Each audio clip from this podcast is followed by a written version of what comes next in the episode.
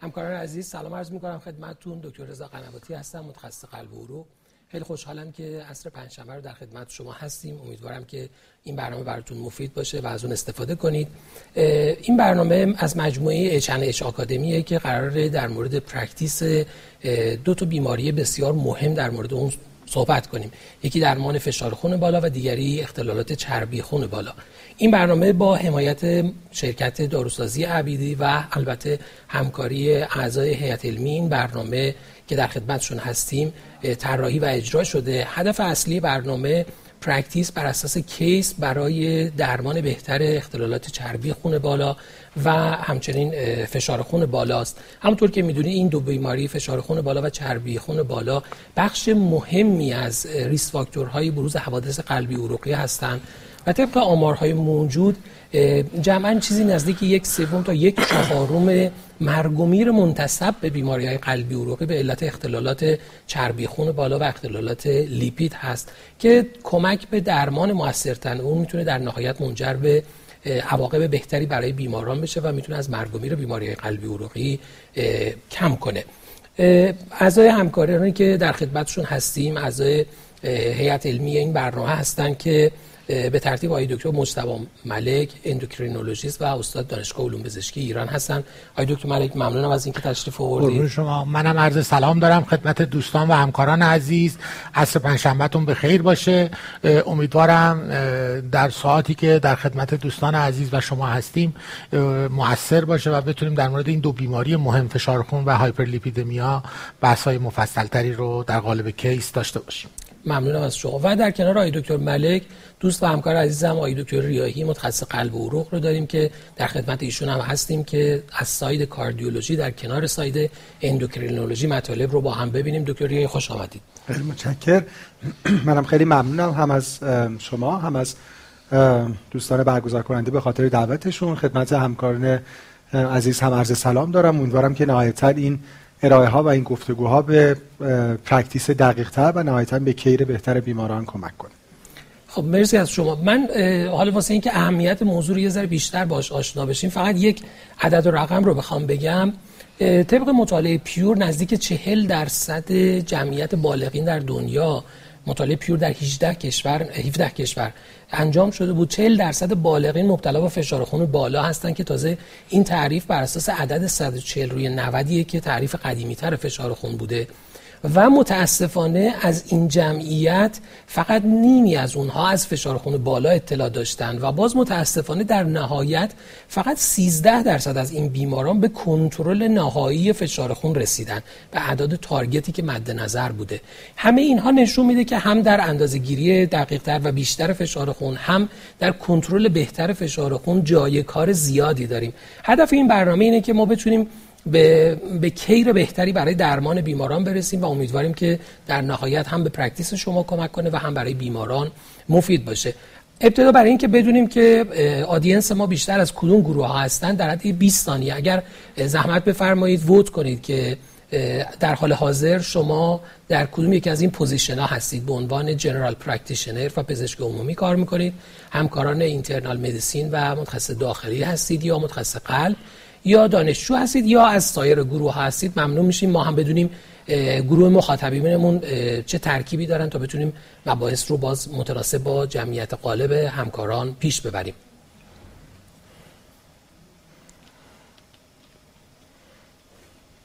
دکتر مریض دفعه قبل خب بخش زیادی از مخاطبین ما همکاران general practitioner و internist مون بودن که عمده مطالب رو هم ما adjust کرده بودیم بر اساس نیاز این همکاران.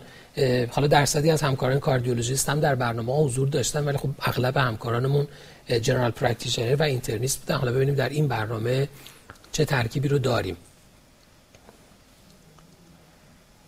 خب هر زمان نتایج ووتینگ مشخص شد و هم بفرمایید که من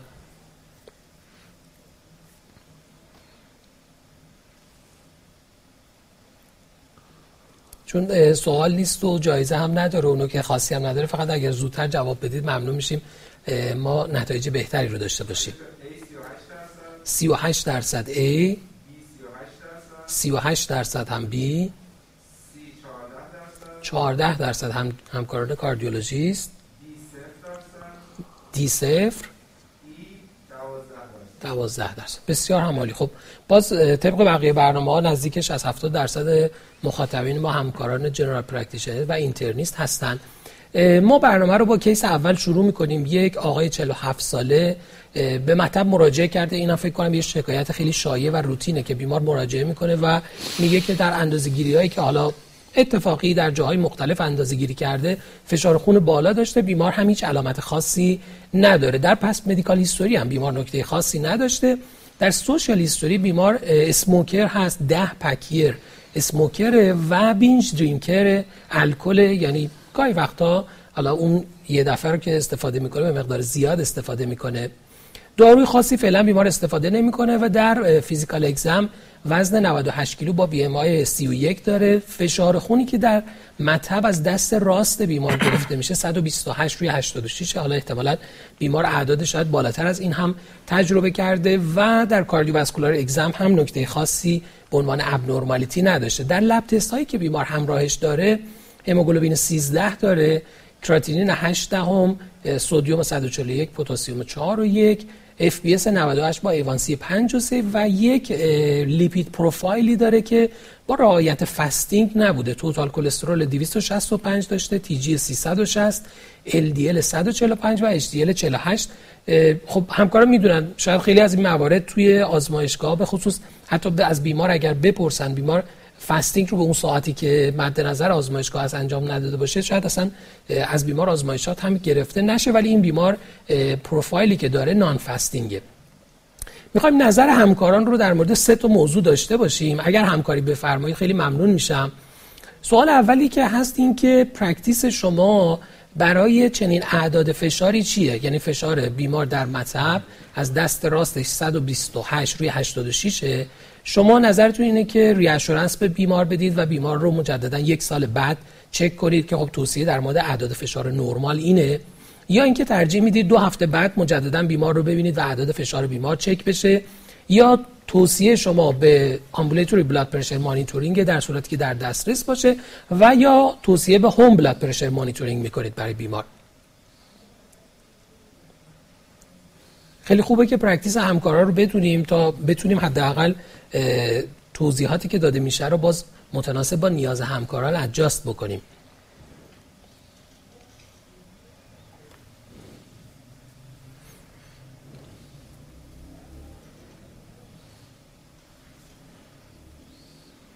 من برای اینکه بایاسی ایجاد نشه دکتر خب خیلی از بیماران به خصوص در خانه کنار خانواده که هستن همه فشارا رو می‌گیرن اونها هم فشارا رو چک می‌کنن.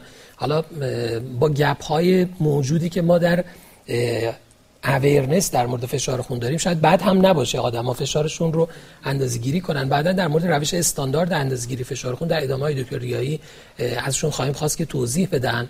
ولی اگر در منزل انجام بشه خیلی کمک کننده است و هرچی به وسعت بیشتر و تعداد بیشتری فرد چک کنن فشار خونشون رو خب قطعا کمک بیشتری می‌کنه به شناسایی افرادی که ممکنه فشار بالا دارن و تشخیص داده نشدن.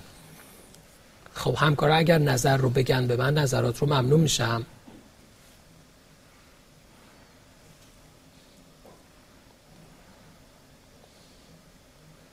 همکارایی هم که در منزل هستن هر چه سریعتر ووت کنید خب فرصت بیشتری برای بحث خواهیم داشت. نکته خیلی خاصی هم نداره. فقط می‌خوایم ببینیم نظر شما چیه. جایزه هم نمیدیم اگر نظرتون درست باشه.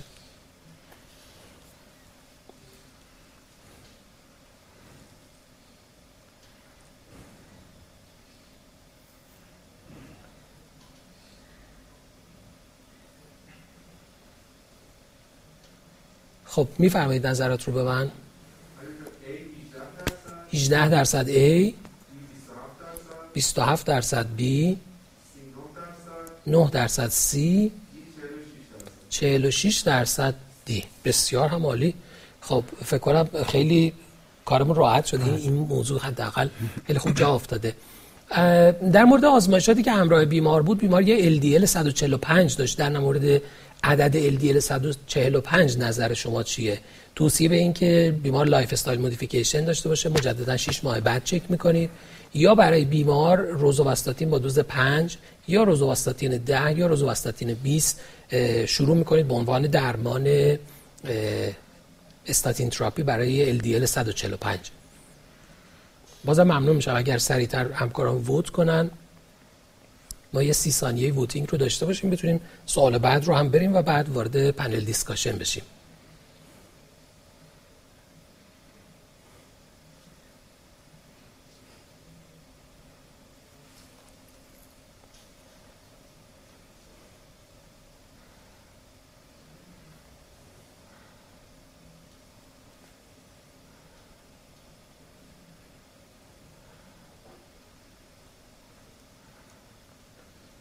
خب ممنون میشم اگر نتایج رو به من بگید.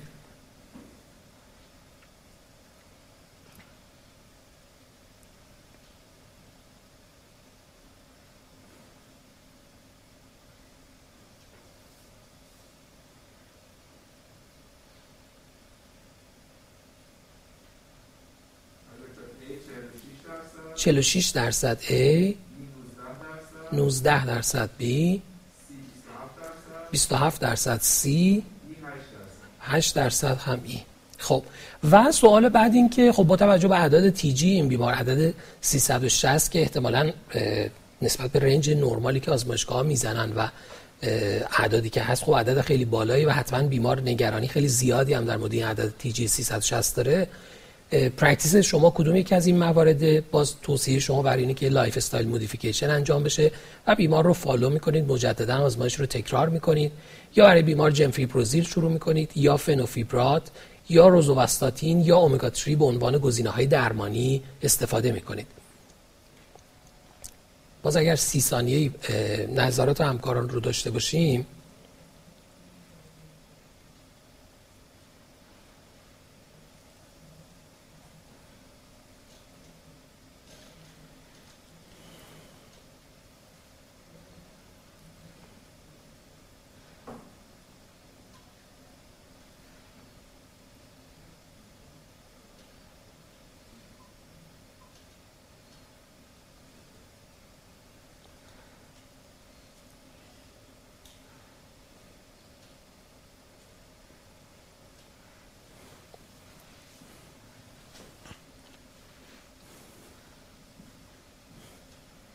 یکی از چیزایی که تو مطالعات نشون داده که روی نوع practice اثر داره ساعت practice ه داشتم فیلم که اگه ساعت دوی بعد از ظهر پست نهار باشه با اینکه مثلا ساعت ده صبح مثلا فرش باشه یا ده شب آخر شب. ده شب آخر شب پر شام باشه احتمالا بالاخره نتایج متفاوت. خب تو دیابت نتایج اگه بفرمایید ممنون میشم. که انسولین بخواد یا نخواد.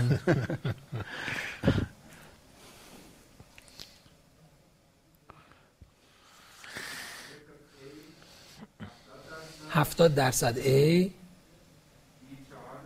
4 درصد B سی صفر درصد 18 درصد D 9 درصد ای خب. زیاد؟ 70 درصد بله بله. خیلی ای بوده فکر کنم. 7 درصد جنفیبروزی آها ای 70 درصد. بله بله. گزینه اول. خب نتایج خیلی خوبی بود. خب ما با عزتون سوال اول از دکتر ملک می‌پرسیم. دکتر ملک اختلالات لیپید و حتی فشار خون معمولا هیچ علامتی ندارن. خب چجوری تصمیم بگیریم که از کی شروع کنیم تست دادن آزمایش کردن برای بیمار؟ حالا این بیمار آزمایش رو انجام داد اصلا ضرورتی داشت این بیمار آزمایش رو انجام بده یا خیر؟ و نکته دوم این که بیمار آزمایشش نان بود. در مورد این نظرتون چیه؟ آیا آزمایش بیمار تکرار بشه fasting داشته باشیم یا اینکه همین آزمایش non-fasting مبنای تصمیم گیری و درمانمون باشه؟ خیلی متشکرم. چند تا نکته رو اشاره کردید. یکی در مورد علائم هست. خب همونجور که فرمودید برخلاف تصور عموم که ما سرمون گیج میره نوک دستامون گزگز می‌کنه. یا چشمون سیاهی میره. تصوراتی که عموم در مورد تهوع پیدا می‌کنیم در مورد چربی دارن. چربی symptomatic نیست. یعنی ما نگرانیمون در مورد لیپیدها و دیسلیپیدمیا در فضای cardiovascular disease هست. ما نگران cardiovascular disease هستیم و در فضای تریگلیسیریدهای خیلی بالا نگران پانکراتیت هستیم. در نتیجه خیلی symptom ای عمومی ندارن hyperlipidemia پس صحبت screening پیش میاد. ما کی screen کنیم بیماران وقتی با یه بیماری که symptom نداره. توصیه‌ای که به اصطلاح هست در reference های متعدد متفاوته. ولی بیشترین چیزی که شاید روش اجماع هست اینه که همه افراد بالای 20 سال باید work-up بشن از نظر hyperlipidemia و اگر نرمال بودن هر پنج سال مورد بررسی قرار بگیرن بعد از اون. در مورد که آیا لازم باز بیشترین چیزی که در concept پزشکی ما از دوره دانشجویی تو ذهن ما این هست که اگر یه آزمایشی قرار fasting باشه لیپید هست. بعد از قند. و در مورد لیپید هم این قید وجود داره که باید حتما 14 ساعت هم باشه. یعنی اصلا 12 ساعت هم باشه بعضی از آزمایشگاه برمیگردونن. برخلاف این تصور عمومی هم که وجود داره الان تمام بررسی ها نشون میده که non-fasting test هم valid هست و در حقیقت رژیم غذایی تفاوت هایی که در لیپید ایجاد می‌کنه بسیار مختصر هست. یعنی اعدادش خیلی significant نیست. در نتیجه من این نتیجه گیری می‌خوام بکنم که برای لیپید خیلی وقتا fasting لازم نیست. یا حد اکثر چون ما عموما با غن تست می‌کنیم 8 9 ساعت ناشتایی کافیه. یعنی شما فقط لازم مریضتون بگید چون ما معمولا 8 ساعت میخوابیم. لازم مریضاتون بگید فقط شب دیگه خوابیدن صبح پا شدن چیزی نخورن. لازم به خصوص افراد مسن بسیار طاقت فرساست هاست ناشتایی های طولانی یا مریض هایی که دارو می‌گیرن برای بعضی مثل مریض که انسولین می‌گیرن داروی قند می‌گیرن. ممکن است خطرناک هم باشه. در نتیجه یه تست نانفستینگ کافیه و اگر بعد از 20 سالگی و اگر نرمال بود هر 5 سال باید تکرار بشه. خدمت شما عرض کنم که کجاها fasting بگیریم؟ اگر تریگلیسیرید ما بالای 400 بود حتما باید fasting تکرار بشه تست. و همینطور اگر خدمت شما معمولا LDL هم که برای ما report می‌کنن estimate تخمین زده میشه محاسبه میشه calculated میشه. در اگر LDL ما هم زیر 70 گزارش شد اون طرف باید calculate دقیقا اندازه گیری بشه. یا اگر ها بالای 400 بود دوباره باید LDL اندازه گیری بشه. اینا نکاتی که ما باید براش مورد بررسی قرار بدیم. یا کسانی که سابقه خانوادگی hypercholesterolemia دارن باید تست های fasting بدن برای decision making که ما می‌خوایم آیا دارو شروع کنیم یا نه. ولی به طور روتین ما ناشتایی های طولانی نیاز. نیاز نداریم.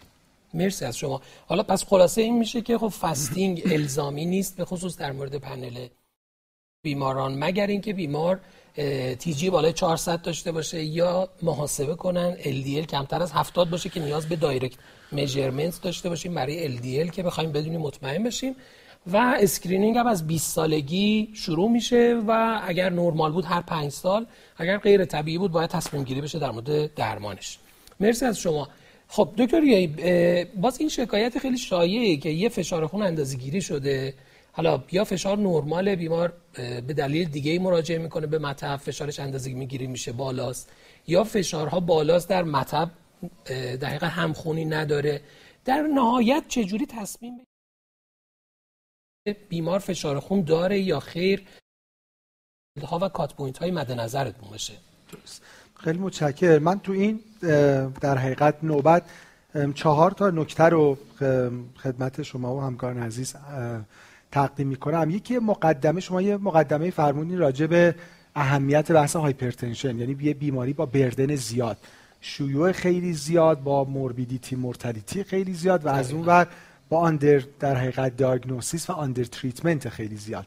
می‌خوام هم خودم و هم همکاران عزیز رو به این موضوع متوجه بکنم که همه اینا در زمان این پندمی تلخ کووید بدتر هم شد. ما در همین هفته قبل که scientific session American Heart Association داشتیم یه مطالعه خیلی مهمی نتایجش release شد به اسم BP Track که در حقیقت وضعیت کنترل hypertension رو قبل از مثلا مارچ 2020 که دیگه full force کووید بود اون موقع مقایسه کردن با بعدش و دیدن optimum control hypertension ده درصد کاهش داشت و دلیلش هم مشخص بود. یعنی بله. قابل انتظار هم بود به خاطر اینکه خب مراجعات کم شد توجه ها همه رفت به سمت در حقیقت کووید و حالا هم ما هم مردم باید یاد اون باشه ما به مردم این مطلب رو منتقل کنیم.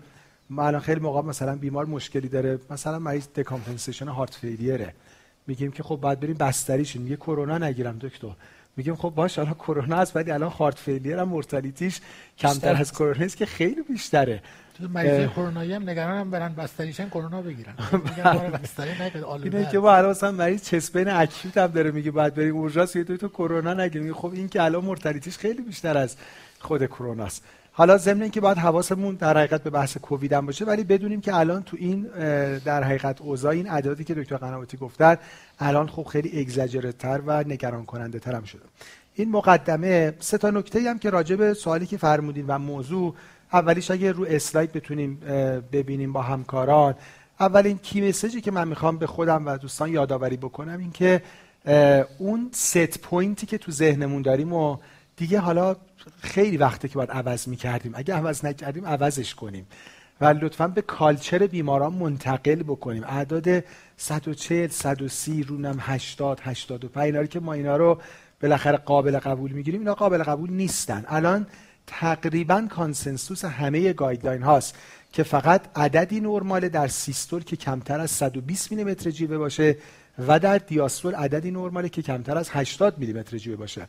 پس خود 120 خود 80 و هر عددی بالاتر از اینها میشه abnormal حالا اینکه اسمش چیه؟ یه خود تفاوت بین guideline ها هست. Elevated stage 1 prehypertension خیلی هم challenge ی سر اسم گذاری نداریم. ما حالا چه کار داریم؟ اسمش چیه؟ درسته ما می‌خوایم رفتار مناسب. مختلف واقعیتش اختلاف دارن. ما می‌خوایم رفتار مناسب با این اعداد داشته باشیم. ولی حالا همین جدولی که اینجا انتخاب شده ببینیم ما الان نرمالمون میشه زیر 120 و زیر 80 اگه دیاستول ما زیر 80 باقی بمونه ولی سیستول ما بین 120 تا 129 باشه از term elevated استفاده میشه و اگه سیستول به 130 برسه یا دیاستول به 80 برسه ما وارد category hypertension میشیم که اعداد زیر 140 رو 90 stage 1 و 140 رو 90 این که اینجا over ه دیگه بله. یعنی هر کدوم که باشه بالاتر باشه ما وارد stage دو میشیم حالا این guideline American ه guideline European یه خود با این متفاوته. من یه کی مسیجی هم که اینجا داشته باشم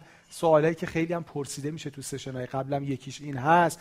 اینکه بالاخره این گایدن با هم تفاوت دارن یا ندارن. من یه نکته بخوام میگم واقعیتش خیلی با هم تفاوتی ندارن. یه مثال خوبی یادم نیست فکر دفعه دکتر ملک فرمودن. خیلی مثال خوبی بود. که ما الان مثلا می‌خواستیم بیایم اینجا این استودیو. مثلا ما از غرب می‌خواستیم بیایم به سمت شرق. خب ما بالاخره از همین در حقیقت نقشه های مختلف داریم. شما مثال ذهنی بله، درسته بله. patent ش مال آقای دکتر ملکه عرضم به خدمت که. بالاخره هر کدومش رو بریم ما رو میارن اینجا دیگه. حالا یکیشون دو دقیقه یکی سه دقیقه من بعد تازه وسط راه redirect می‌کنن ما رو update می‌کنن. اینا. می‌خوام بگم این guideline واقعا ما تو practice هم دیدیم. مریض 6 ماه دیگه یه جاست. حالا یکی اول میگه سه ماه lifestyle modification میگه یکی میگه حالا سه ماه دیگه شروع کن. یکی ضمن این که یه key message دیگه هم این که این تفاوت ها مال بیماران low risk ه یعنی بیمار وقتی stage ش میره بالا و high risk میشه guideline ها دیگه خیلی با هم consensus هم. این یه نکته. حالا اسلاید بعدم اگه داشته باشیم نکته دوم این که ببینیم ما pattern های مختلف برای فشار خون داریم. normotensive داریم. یعنی اینکه چه پیش ما چه منزل بیمار همیشه فشارشون نرماله. اصطلاح masked داریم. masked به این معنیه که پیش ما خوبه اما تو زندگی عادیش بالاست. و خب برعکسش بحث white coat ه و اگه همیشه هم بالا باشه که خب sustained hypertension ه به خاطر این اصطلاحات این هم consensus همه guideline هاست که چه تو اسلاید بعد ببینیم الان این جمله در حقیقت guideline ACC/AHA چه برای تشخیص یعنی چه برای confirm کردن تشخیص و چه برای follow-up یعنی up-titrate کردن داروها ما حتما نیاز به out of office blood pressure measurement داریم. برای اینکه اعدادی که بیم در حقیقت بیمار پیش ماست مهم نیست. اعداد زندگی بیمار مهمه. حالا دو تا روش داریم. یا ambulatory blood pressure monitoring یا همون هولتر فشار خون یا home blood pressure monitoring بی تردید استاندارد میشه هولتر فشار خون. اما واقعیتش اینه که خیلی available نیست. به جهت cost خیلی مشکلات زیاد داره. نه تو کشور ما حتی تو کشورهای developed اینه که more practical و well accepted میشه home blood pressure monitoring که حالا جلوتر راجع به روشش با هم صحبت می‌کنیم. و بله الگوریتم هم همینه. تنها جایی که guideline اجازه میده که ما دیگه نیاز به out of office blood pressure نداشته باشیم وقتی که بیمار در office فشارهای بالای 160 روی 100 میلیمتر جیوه داره که دیگه اینا فشارهای بالاست. به شرط اینکه با تکنیک درست اندازه گیری شده باشه. در غیر این صورت برای rule out masked و برای rule out white coat ما نیاز به out of office blood pressure measurement داریم و نهایتا اسلاید بعدی این الگوریتم ساده guideline ACC/AHA هست. تا آخر این سه تا case اینو هی با هم مرورش می‌کنیم. اما یه بارم حالا با هم ببینیمش. خیلی ساده است. از سمت چپ که شروع بکنیم. بیمار یا فشار خون نرمال داره یعنی زیر 120 روی 80 میلی خب ما به غیر از lifestyle در حقیقت modification یا intervention کار دارویی نداریم. lifestyle modification مال همه است. چه کسی بیمار باشه چه نباشه چون بیمارم apparently healthy ه. بالاخره ممکنه که گرفتار بشه و reassessment یک سال دیگه. اگه بیمار در category elevated قرار بگیره باز هم نیاز به درمان دارویی نداره. فقط non-pharmacologic therapy ولی reassessment نزدیکتر میشه. میشه سه تا 6 ماه دیگه. بریم سمت راست. اگه بیمار stage دوی hypertension داشته باشه یعنی فشارهای 140 روی 90 یا بالاتر حالا or از همون اول علاوه بر lifestyle modification نیاز به درمان دارویی هم خواهد داشت. و reassessment یک ماه بعد. و اگه در stage یک hypertension باشه.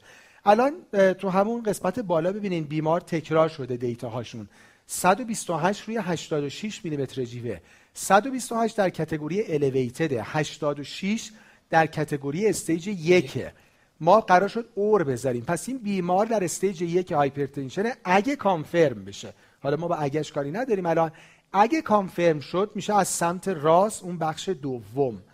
حالا stage یک ما باید ریسک حوادث قلبی عروقی ده ساله رو با calculator ها حساب بکنیم که خب یکی از ساده تریناش همون ASCVD Plus ه که حالا جلوتر شما نشون خواهید داد. هم آفلاین هم آنلاین برای اندروید برای iOS موجوده و اصلا web-based هم که قابل انجام. محاسبه می‌کنیم.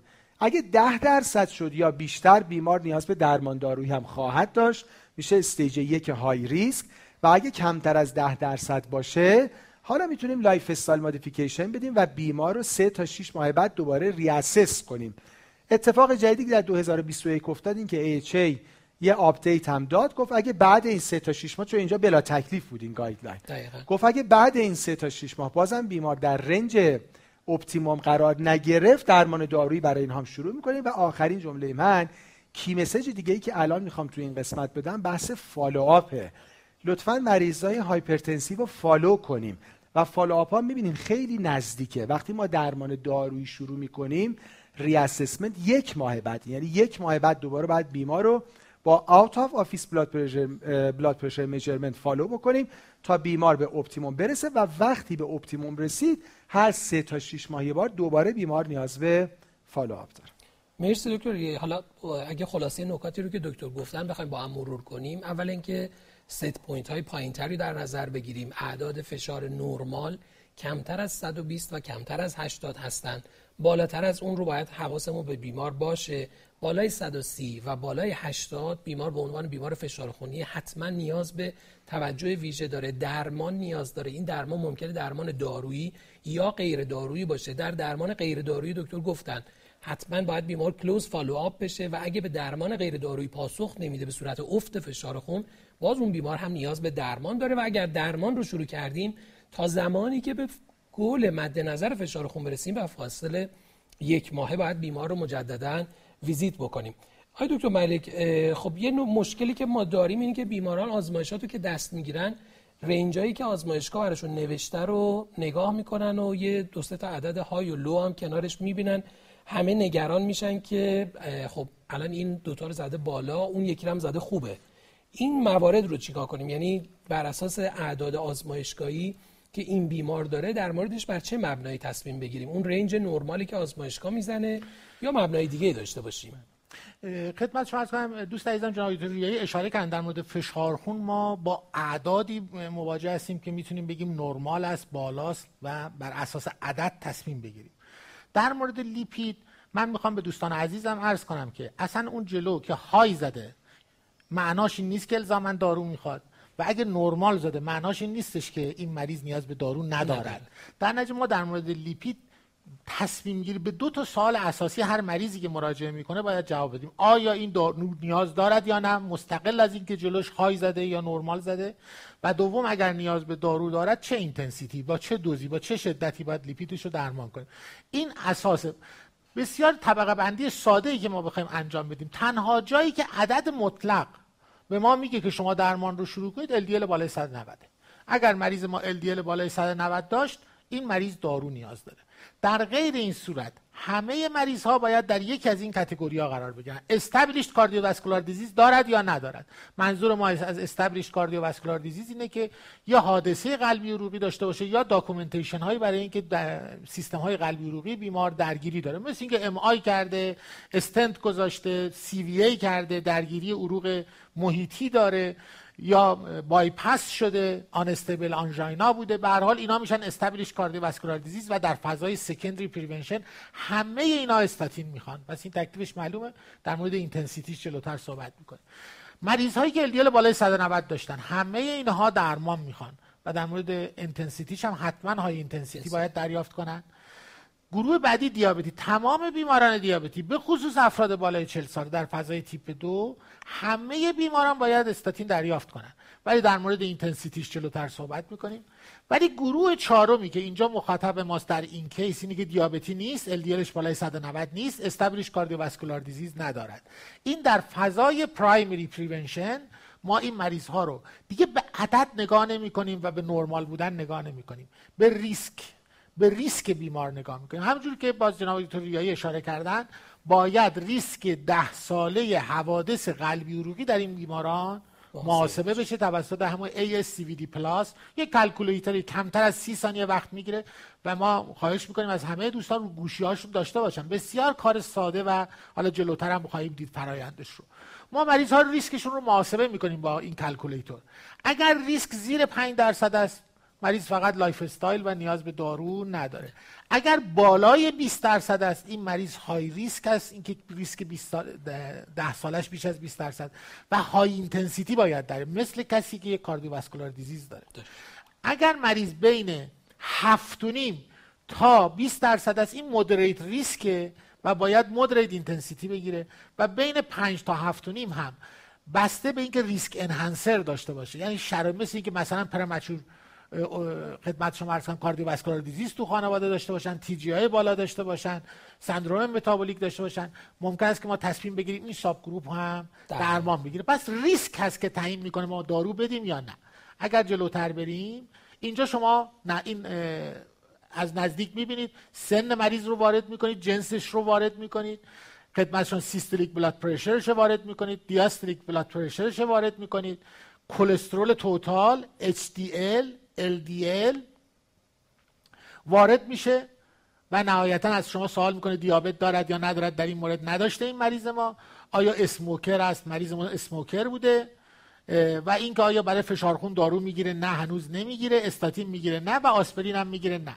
ببینید اون بالا رو اگر نگاه کنید ریسک اینکه یه حادثه قلبی عروقی برای این آقای 47 ساله اتفاق بیفته ده و یک دهم خب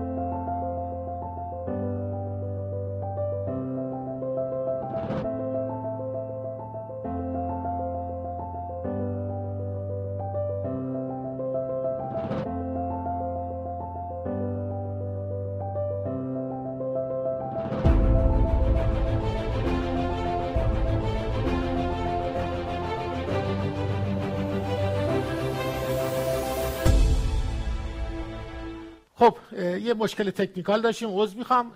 ببینید همونجور که دیدیم این ASCVD plus هست. سن مریض رو وارد می‌کنیم جنس مریض رو فشار خون سیستولیک دیاستولیک. میزان لیپیدهاش total cholesterol HDL LDL و اینکه آیا سابقه دیابت داشته یا نه. smoker هست یا نه که در این مریض smoker بوده و اینکه داروی فشار خون نمی‌گیره داروی سیگار استاتین نمی‌گیره آسپرین نمی‌گیره. اگر بالا رو نگاه کنید ریسک این مریض برایش برای اینکه یه حادثه قلبی عروقی در ده سال آینده اتفاق بیفته ده و یک دهم درصده. طبق اون تقسیم بندی که کرده بودیم این مریض با ریسک دقایق moderate risk است و با یه moderate intensity استاتین معادل 5 تا 10 میلی گرم روزوواستاتین یا 10 تا 20 میلی گرم آتورواستاتین دریافت کنه. بس دیگه کاری نداریم. اون عدد اصلا چنده؟ با هر عدد LDLی این مریض باید درمان دریافت کنه. در نتیجه ما به اون عددهای جلو توجه نمی کنیم مرسی دکتر ملک. نکته مهمی که حالا دکتر ملک فرمودن خب همون در حقیقت تعیین کتگوری های اصلیه که بیمار توی اون قرار می‌گیره. آیا بیمار LDL بالای 190 داره؟ آیا بیمار آتروسکلروتیک کاردیوواسکولار دیزیز داره؟ آیا بیمار دیابت داره یا نداره؟ و اگر هیچ کدوم از این موارد رو نداشته ریسک ده ساله بیمار به چه شکل؟ بعد بر مبنای اون تصمیم می‌گیریم. هیچ جای این صحبت اون رنج نرمال آزمایشگاه و اعدادی که آزمایشگاه بیان می‌کنه نیست و بیماران ممکنه با حتی اعدادی در رنج نرمال با تغییر در سنشون وضعیت مثلا ابتلا به دیابت یا اسموکر بودن ریسکشون کاملا متفاوت بشه و تصمیم گیری درمانی ما هم ممکنه کاملا متفاوت باشه در این زمینه ها بیمار حالا یه آزمایشی رو همراه خودش داشت پنل کاملی از آزمایشات رو همراهش داشت. سوالی که هست این که آیا همین آزمایشاتی که انجام داده بود بیمار براش کفایت می‌کنه یا نه؟ آیا نیاز هست آزمایشات بیشتری برای بیمار انجام بشه؟ خیلی از بیماران حالا یا با توصیه کسای دیگه یا با اصرار خودشون سونوگرافی کلیه بررسی های بیشتری رو درخواست می‌کنن. آیا جایگاهی داره که کار بیشتری هم برای بیمار انجام بشه؟ بله خیلی ممنون. یکی مسیجی که باز می‌خوام منتقل بکنم این که تو پزشکی یادمون باشه حالا مثل درمان حالا تو بحث تستای تشخیصی هم این خب خیلی مهمه. هر تستی که درخواست می‌کنیم باید بدونیم دنبال چی هستیم. یه آفتی که خیلی ما گرفتارش هستیم این که یه چیزایی درخواست می‌کنیم. خیلی موقع اصلا به درخواست بیماره. مثلا اینم برام بنویس مثلا یا این عکسم بگیرم و بعد نمی‌دونیم وقتی حالا می‌خواد بیاد دنبال چی هستیم مثلا از این. و خب این خیلی گرفتارمون می‌کنه. چون بالاخره ما incidental finding هم داریم. بعد بالاخره وقتی تستا بدون indication درخواست شده باشن خب دقت های تستا میاد پایین. و خب می‌دونیم بر اساس مثلا می‌دونی یعنی بر اساس تئوری Bayesian ما pretest probability برای اون مهمه. یعنی چون قبلش اصلا concept ی نداشتیم حالا نمی‌دونیم. این دیوییشن الان برامون significant هست نیست. حالا راجع به این بحث hypertension بخوایم صحبت کنیم. ما به سه دلیل ممکنه که تست درخواست بکنیم. یکی برای اینکه ببینیم آیا بیمار risk factor دیگه هم داره یا نه. به خاطر اینکه این خب هم درمان اون risk factor ها مهمه. همین روی intensify کردن درمان hypertension هم در حقیقت تاثیر می‌ذاره. همون که گفتیم خب ما می‌خوایم ریسک حساب کنیم. تو این ریسک اعداد لیپید هم هست. اینکه بیمار دیابت داره یا نداره. نکته دوم این که دنبال علل سکندری هستیم در بعضی از بیماران. بالاخره می‌دونیم حالا کمتر از 5 درصد بیماران در حقیقت یه علت ثانویه هم ما برای فشار خون بالاشون پیدا می‌کنیم. و نکته سوم دنبال تارگت ارگان دمیج ها هستیم توی تستایی که داریم درخواست می‌کنیم. اونم به جهت اینکه خب همون target organ damage ها باید ادرس بشن و درمان بشن. هم باز روی در حقیقت میزان شدت درمان فشار خون بالا هم تاثیر می‌ذاره.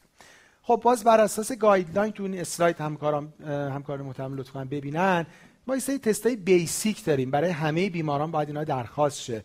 پروفایل قند نیاز داریم. حتما CBC می‌خوایم. آیا بیمار ما احیانا anemic نیست ممکنه الان اصلا بیمار در یه عفونت حادیه و دچار در حقیقت نوسان فشار خون هست. lipid profile می‌خوایم به جهت risk factor دیگه. حتما از وضعیت کلیه بیمار باید خبر داشته باشیم. حالا هم GFR هم تو optional که دیگه واقعا این optional نیست. الان در evidence های جدید این basic ه ما حتما باید از آلبومینوری هم خبر داشته باشیم. برای هم یه تست ساده urinary در حقیقت ACR albumin creatinine ratio داشته باشیم. ببینیم آیا بیمار درجاتی از آلبومینوری هم داره یا نه. خب الکترولیت ها رو می‌خوایم برامون مهم از نظر درمانمون بعضی از این داروها روی الکترولیت ها اثر می‌ذارن. حتما TFT می‌خوایم به جهت اینکه هم hypothyroidism هم hyperthyroidism هر دوتاش روی فشار خون اثر دارن. همینجور UA می‌خوایم باز به جهت اینکه بیمار بیمار comorbidity دیگه هم داره یا نه. الکتروکاردیوگرام می‌خوام از نظر اینکه حالا ممکنه هم بخوایم beta blocker بدیم البته نه به عنوان خطای اول درمان بالاخره اگه بیمار compelling indication نداشته باشه خط چهارم. اما از نظر اینکه بیمار LVH داره یا نداره آیا LA abnormality داره یا نداره واقعیتش اینه که چون ECG بسیار sensitivity ش برای تارگت ارگان دمج های کاردیاک پایینه بهتره که بیمار اکوکاردیوگرام هم بشه. جز تست های optional ه ولی واقعیتش این که حداقل limited ش برای اینکه ما یه LVH رو حداقل estimate کنیم بیمار داره یا نداره و همینجور LVF خب خیلی کمک می‌کنه از این که از این نظر ببینیم بیمار در چه وضعیتی هست.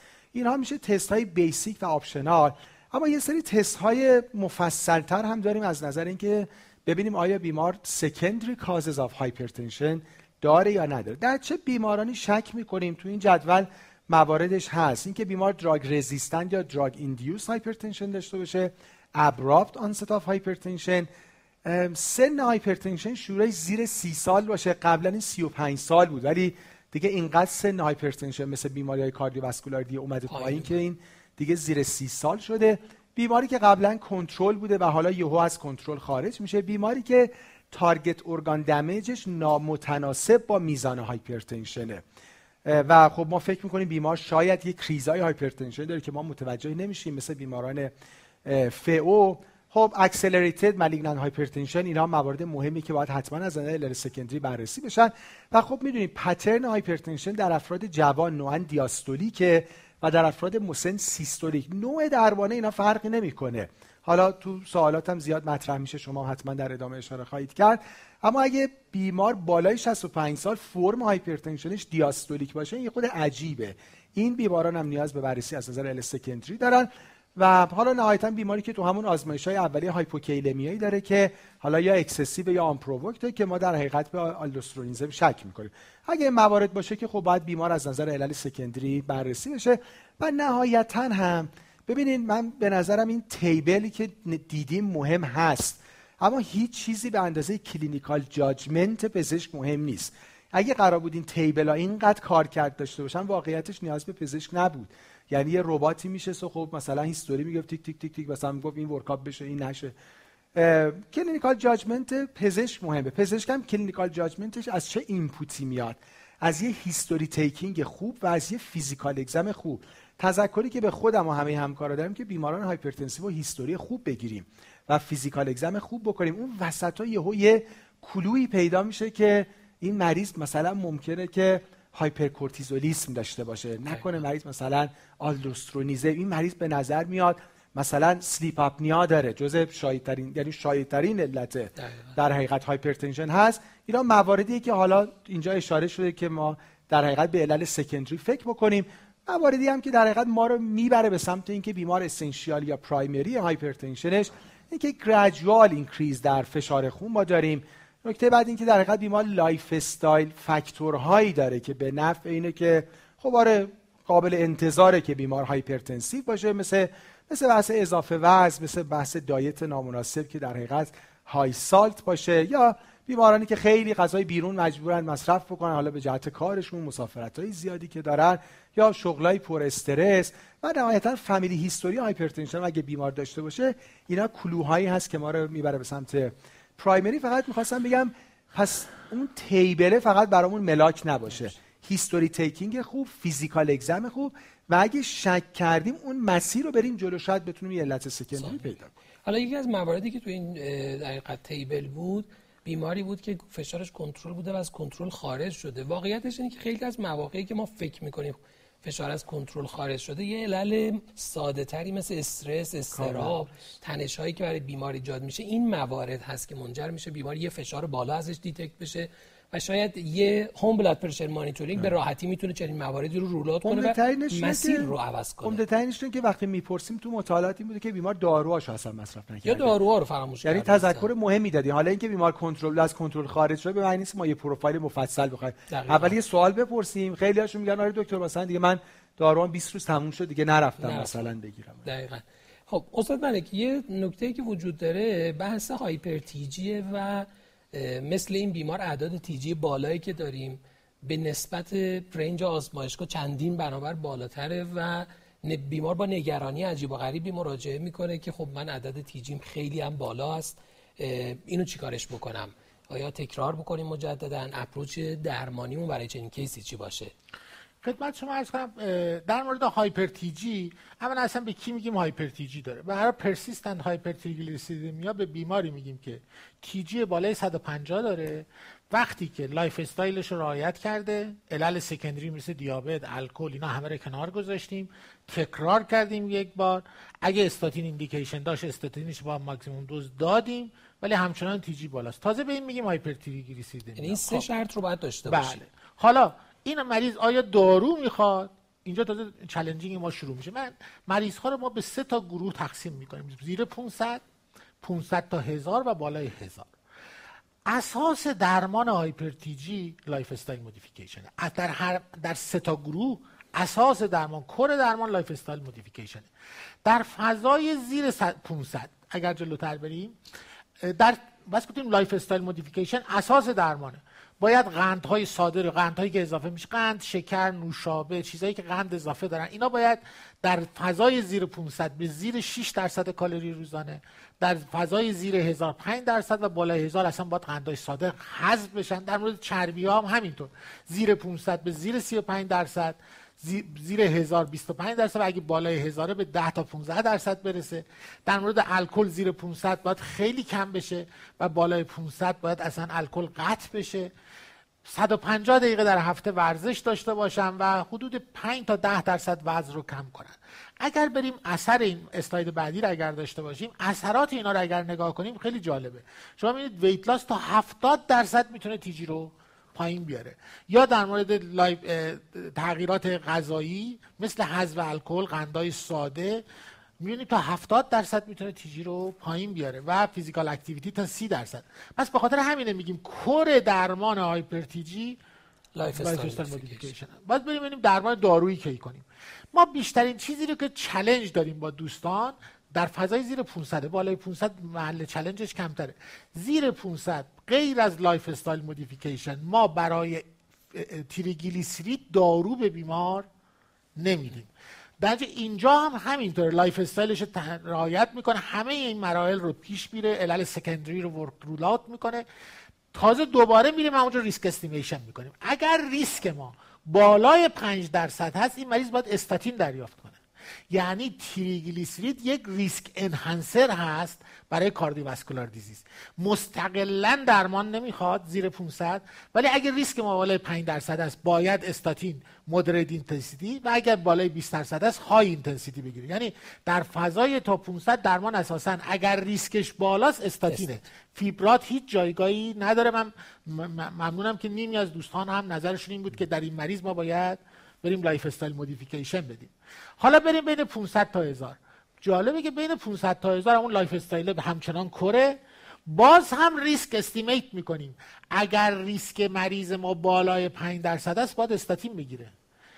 و استاتین رو high dose می‌دهیم. اگر TG ما زیر 500 نیامد می‌تونیم در مورد فیبرات ها consider کنیم و add کنیم به درمان و خدمت شما. اگر بالای هزار باشه جایی که علاوه بر lifestyle برای پیشگیری از پانکراتیت تو خط اول درمان می‌تونیم از فیبرات ها استفاده کنیم و اگه مریض high risk است استاتین رو بهش add کنیم. در در فضاهای زیر هزار حتما lifestyle modification. اگه high risk استاتین اگر زیر 500 نیامد می‌تونیم فیبرات رو به استاتین add کنیم. مرسی. یعنی اگر بخوایم خلاصه کنیم حالا بعد از rule out علل ثانویه مثل دیابت مثل مصرف زیاد الکل هایپوتایرویدی علل اینجوری که داریم اولین قدم ما تغییر در lifestyle بیماره شامل diet بیمار physical activity بیمار کم کردن مصرف الکل یا قطع مصرف الکلش. باز اگر با اینها کاهش پیدا نکرد تعیین همون ریسک ده ساله است که آیا بیمار اندیکاسیون مصرف استاتین داره یا نه؟ اگر داره استاتین استفاده بکنه. اگر با استاتین و maximum dose استاتین باز به target مد نظرمون نرسیدیم و باز توصیه guideline اینجا از very low fat هم استفاده بکنیم اون وقت میشه به فکر استفاده از فیبرات ها به عنوان پله چهارم در, در بالاتر از 500 در بالاتر از 500 بود. یا اینکه بیمار از ابتدا بالای هزار باشه که خب باش شاید یه ذره زودتر بخوایم به فکر درمان با فیبرات ها باشیم. پس شاید خیلی نگرانی زیادی نداشته باشه. عدد TG بالای هزار خیلی اونقدر زیاد نیستن. تو practice ی که می‌بینیم ما بقیه موارد رو هم به راحتی میشه به این شکل approach کرد. اگر بخوایم این case اول رو با هم خلاصه مرور کنیم توصیه که در مورد این case وجود داره چه در مورد بحث فشار خون بالا چه در مورد بحث دیسلیپیدمی حتما توصیه به lifestyle modification یعنی کاهش وزن بیمار BMI 31 داشت. آقای دکتر ملک گفتن تا 80 درصد تا 70 درصد می‌تونیم در حقیقت تاثیر داشته باشیم روی TG فعالیت ورزشی منظم diet optimum قطع مصرف سیگار که این بیمار استفاده می‌کرد و قطعا ریسک بیمار رو کاهش میده و بالاخره محدودیت در مصرف الکل برای کنترل در حقیقت TG بیمار هم بسیار کمک کننده است. برای اینکه تشخیص فشار خون بیمار در نهایت قطعی بشه توصیه به home blood pressure monitoring یا ambulatory blood pressure monitoring میشه و در صورتی که بیمار hypertension ش confirm شده باشه تستایی که ذکر شد کفایت می‌کنه فقط تنها چیزی که بیشتر از اون نیاز داره فقط انجام یک اکوکاردیوگرافیه. و با توجه به ریسک ده ساله بیمار که ده و یک دهم درصد هست و پنل لیپیدی که بیمار در حال حاضر داره moderate intensity statin برای بیمار توصیه میشه. follow up بیمار و تایید عدد فشار خون بیمار که بعد بر مبنای ریسک ASCVD ده و یک دهم تصمیم بگیریم که آیا بیمار نیاز به درمان داره اگر در stage یک باشه یا اگر در stage بالاتر باشه که مستقیما درمان رو برای بیمار شروع کنیم. ما case دوم رو با هم شروع می‌کنیم که بتونیم بعد از اون یه break داشته باشیم. case دوممون یه خانم 56 ساله است. باز ایشون هم برای routine follow up اومده. بیمار در physical activity ش در routine daily activity ش علامتی نداره. type two دیابت رو از 12 سال پیش برای بیمار تشخیص داده شده و دیسلیپیدمی بیمار هم smoker نیست drinker نیست. در داروهایی که مصرف می‌کنه ترکیب لیناگلیپتین متفورمین دو هزار رو دوبار در روز استفاده می‌کنه و روزوواستاتین 10 میلی گرم روزانه. در physical exam هم بیمار BMI 28 داره با وزن 73 یه blood pressure 138 روی 82 از دست راست بیمار وجود داره. بیمار oriented ه بوده خودش در منزل home blood pressure monitoring رو حالا یا به توصیه کسی انجام داده که متوسط فشار خون یک هفته‌ای بیمار 138 روی 88 بوده و cardiovascular exam بیمار هم نرمال بوده. در lab test هایی که بیمار همراهش داره هموگلوبین 4 کراتینین یک داره سدیم پتاسیم قابل قبول اس 130 با ایوانسی 7 و یک دهم داره. توتال کلسترول 160 تی جی 130 با ال 86 و ال 48 داره و یک یورین آلبومین کراتین ریشیوی 28 رو هم بیمار داره. من خواهش می‌کنم همکارا خیلی سریع ظرف 30 ثانیه ما یه ووتینگی داشته باشیم. نظرتون رو در مورد اعداد فشار خون بیمار در منزل 138 روی 88 بفرمایید که نظر شما در مورد این بیمار چیه؟ ترجیح می‌دید که 6 ماه بعد مجددا چک کنید یا در حال حاضر برای بیمار والزارتان 80 میلی گرم روزانه رو توصیه می‌کنید یا ترکیب آملودیپین والزارتان 5 80 رو برای درمان این بیمار توصیه می‌کنید. ممنون میشم اگر سریعتر ووتینگ انجام بشه که ما بتونیم به بحث پنل هم برسیم.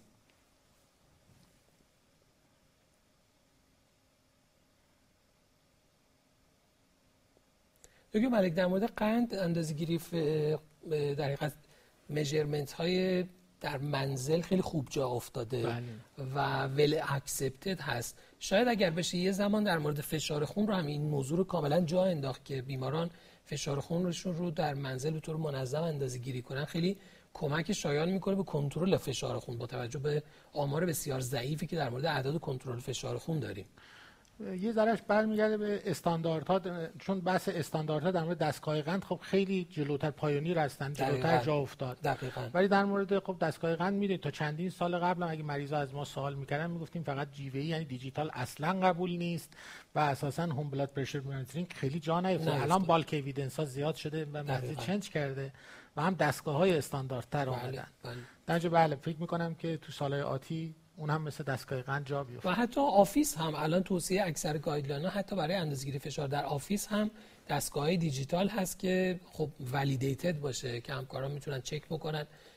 سایت ها در دسترس هستن weducational.com یا stride که همکاران می‌تونن چک کنن دستگاه validate رو برای استفاده در office یا برای پیشنهاد به بیمار می‌تونن چک کنن و به بیماران معرفی کنن یا خودشون تهیه کنن. اگه جوابا رو به من بفرمایید ممنون میشم. 21 درصد A 52 درصد B 27 درصد سی خب پس تقریبا 50 درصد نظرشون برای اینکه بیماری والزارتان 80 میلی گرم رو بگیره. ده کمی نظرشون این بود که بیمار درمان نمی‌خواد و نظرتون در مورد عدد LDL 86 بیماران چیه؟ اگر باز سریع ووت بفرمایید ممنون میشم. بیمار در حال حاضر روزوماستاتین 10 میلی گرم داره استفاده می‌کنه. دیابتیک هست. و عدد LDL بیمارم 86 با تو با تریگلیسیرید 130 توصیه شما اینی که همون روزوماستاتین 10 میلی گرم بیمار ادامه پیدا بکنه یا دوز رو به 20 میلی گرم افزایش بدیم یا اینکه ازتیمایب رو به درمان بیمار اضافه بکنیم.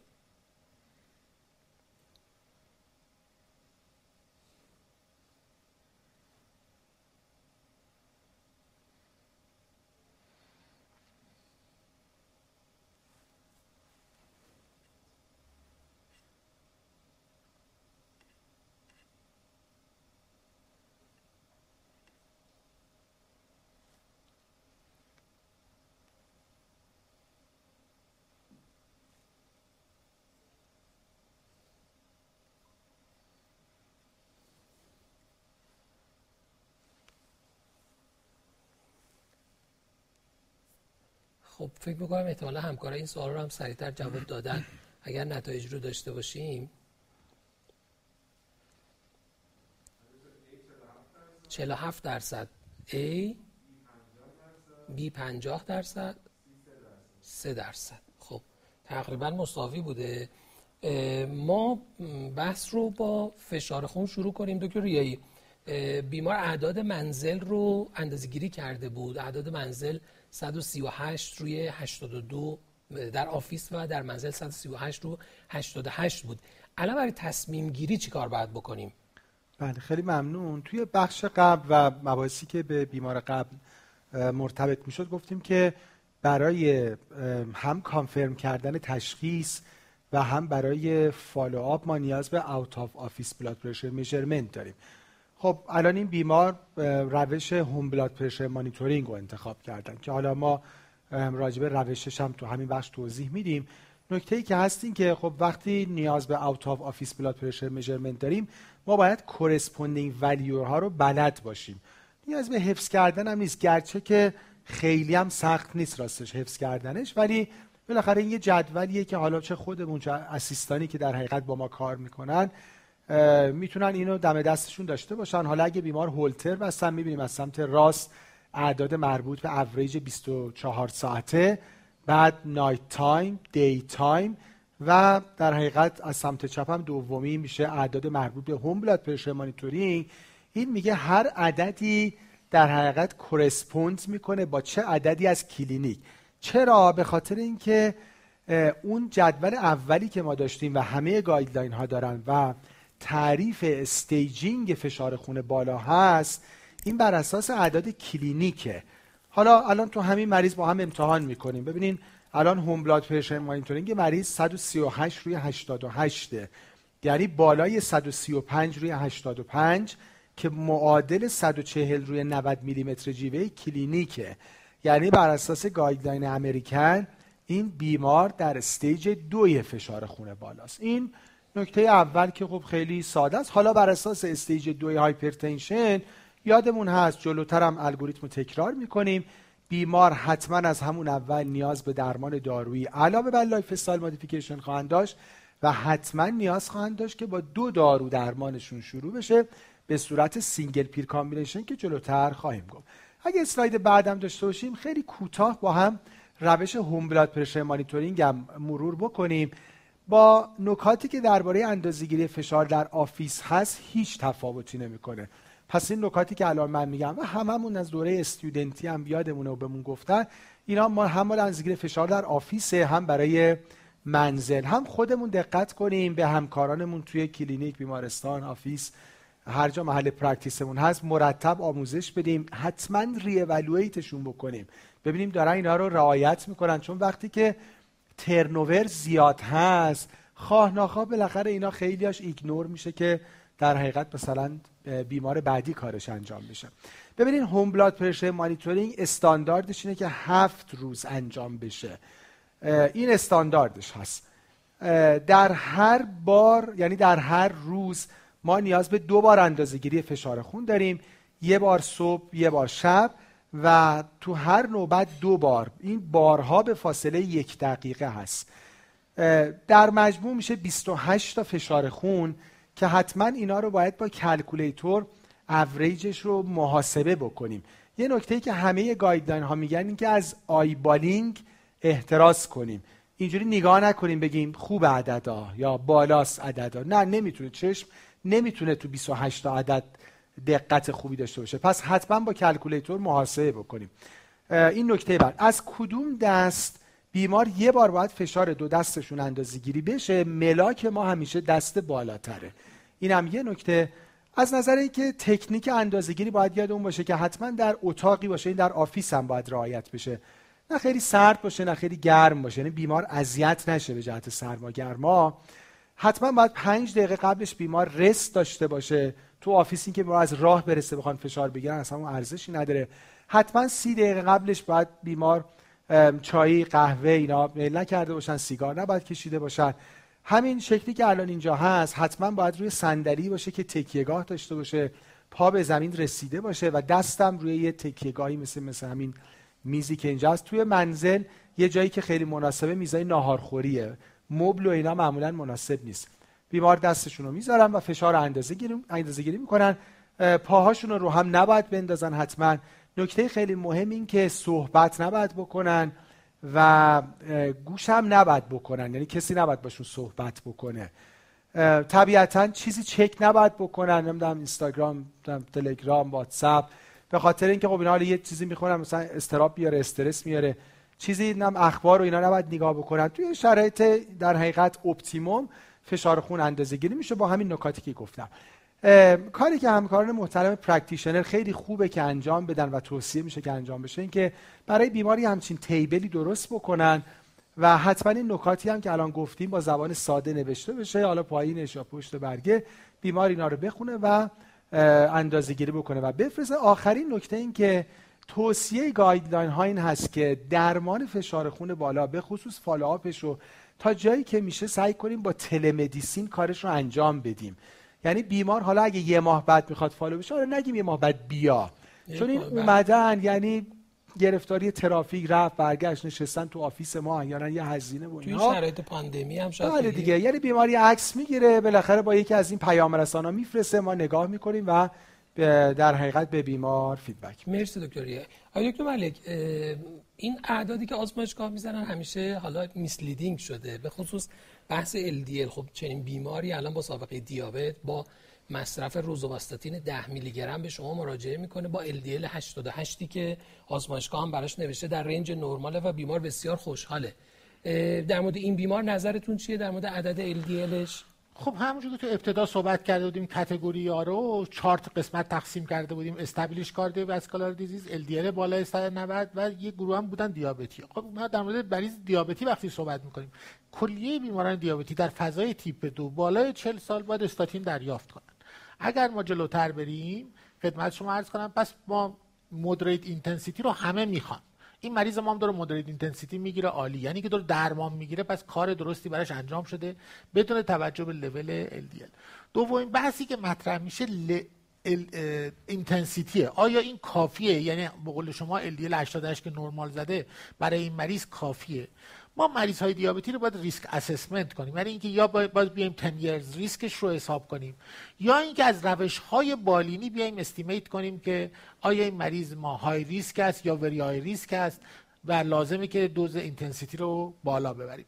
من اگر بخوام خیلی سادهش کنم. ما یه سری risk enhancer داریم بالینی که این risk enhancer ها به ما میگن اگه مریض دیابتی ما این risk enhancer ها رو داره برید رو high intensity حتما دوز بالا بگیره و حتما target تون زیر 70 قرار می‌گیره.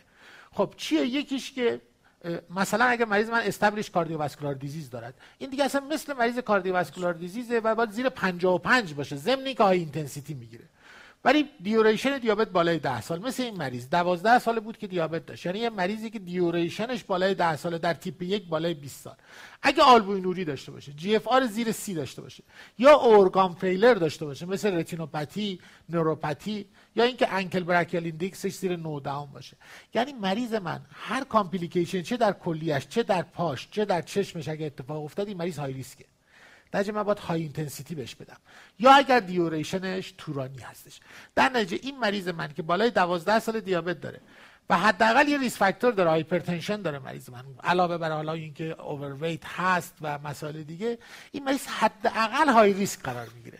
اگر مریض من رو category high risk قرار گرفت حتما high intensity باید بگیره و LDL زیر 70 و اگر very high risk بود کی رو میگیم very high risk؟ ها اگر بیماری قلبی داشت که تکلیف معلومه.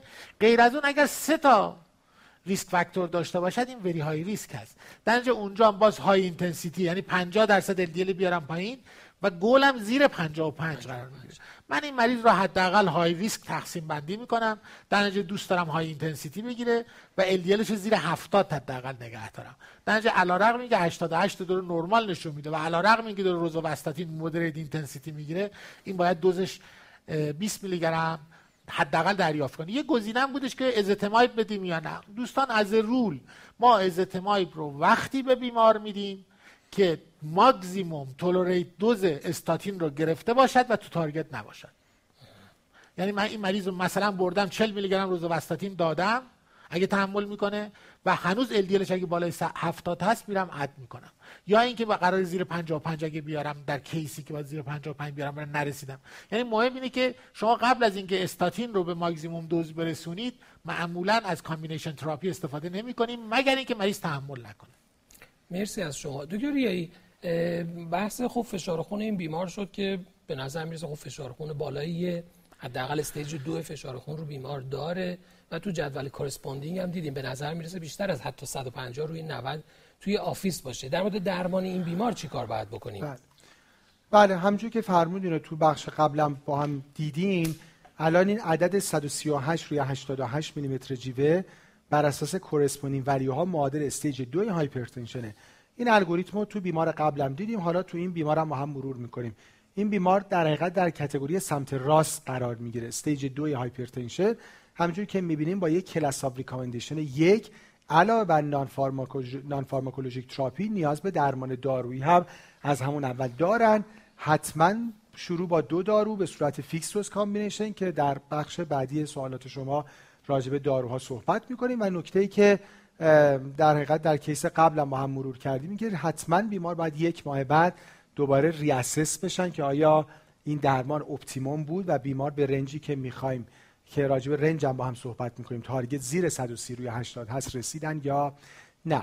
اما نکته ای که هست این که همونقدر که درمان دارویی مهم هست چه بسا خیلی بیشتر درمان های غیر دارویی non-pharmacologic یعنی lifestyle modification هم مهمه. این دست کم نگیریم خیلی هم باید دست بالا بگیریم راستش خیلی زیاد. اینا رو با هم بیار ببینیم.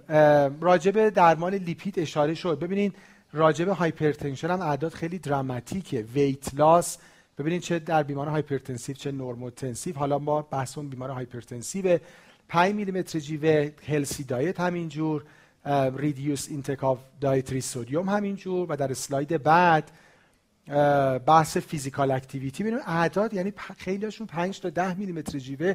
یعنی مشکل خیلی از بیماران رو یه lifestyle modification خوب حل می‌کنه. و حالا همینجور بحث moderation مصرف الکل. ولی نکته که من می‌خوام بگم اینجا این که ببینیم مطالعات نشون دادن adherence به توصیه های prevention cardiovascular disease در setting primary یعنی بیماری که اتفاقی درش هنوز نیفتاده. مثل این بیمار ما. حدودا چهل درصده. تازه در کشورهای developed و high income secondary هم تازه 50 درصده. یعنی بیمار MI هم که کرده باشه تازه adherence 50 درصده.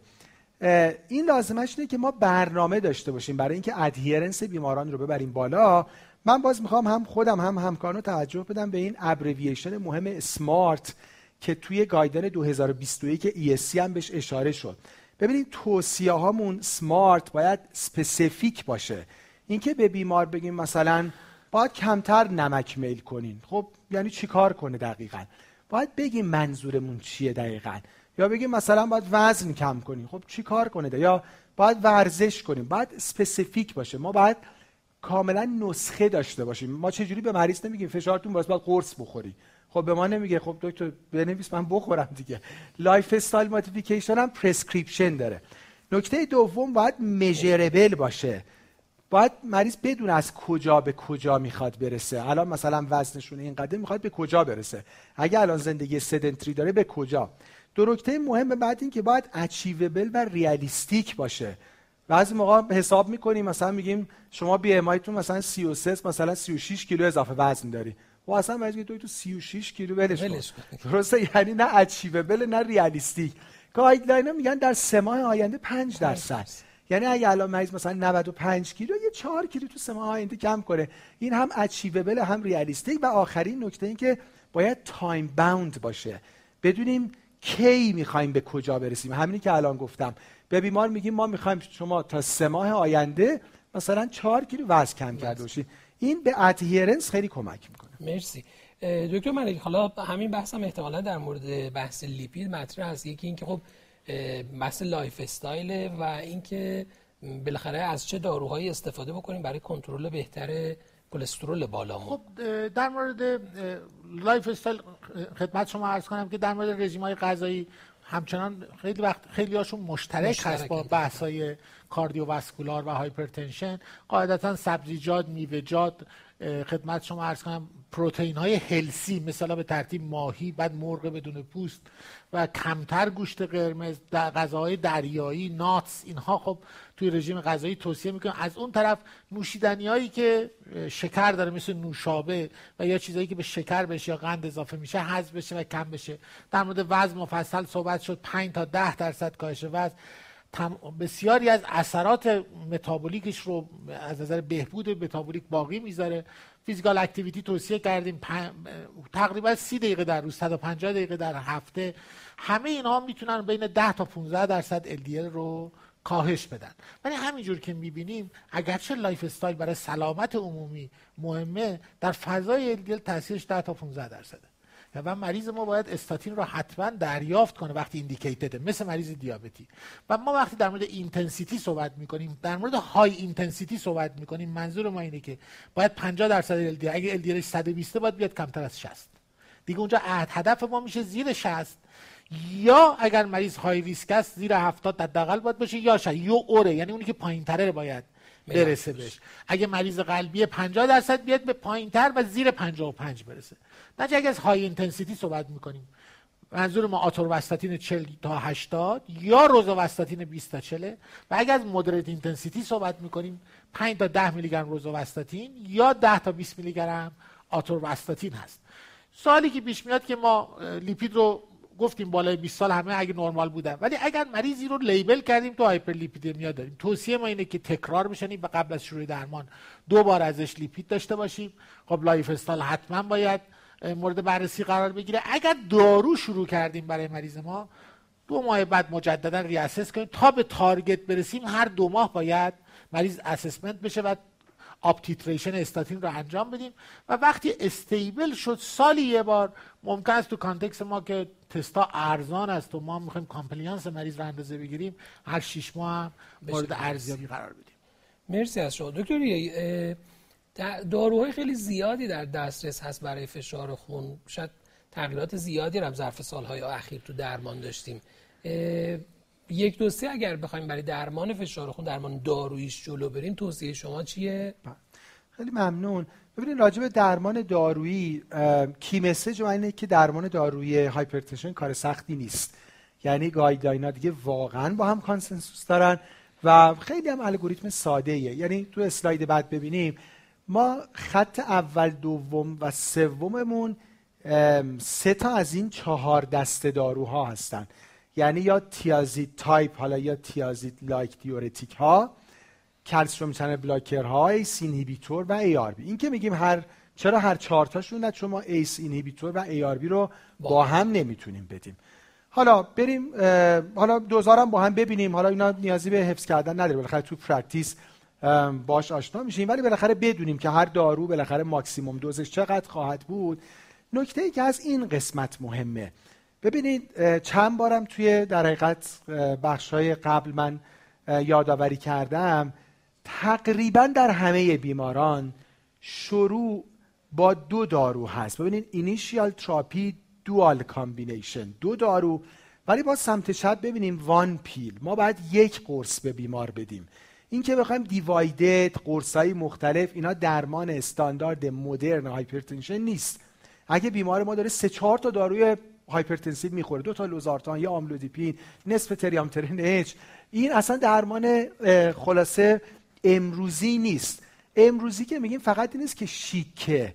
مطالعات نشون دادن که اگه ما single pill combination به بیمار بدیم و شروع هم دو دارویی باشه هم درمان effective تره هم side effect های ما کمتره و هم adherence ما بهتره و حتی hard outcome های ما بهتر شده در مطالعات. پس فقط شیک بودنش نیست. اینکه مثلا ما به بیماری offer لوکس داده باشیم. بگیم مثلا این چهار تا دارو تو مثلا قطع می‌کنیم به جاش یه دارو مثلا بتونیم.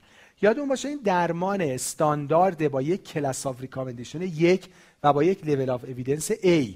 حالا اینکه من گفتم تقریبا در همه بیماران چرا؟ یه subset خیلی کوچولی وجود داره. بیماران stage یک low risk یا بیماران خیلی مسن frail که اشکال نداره. با یه دارو اینا رو شروع می‌کنیم. حالا یه ماه بعد follow می‌کنیم. بله. حالا شد می‌کنیم دو رو.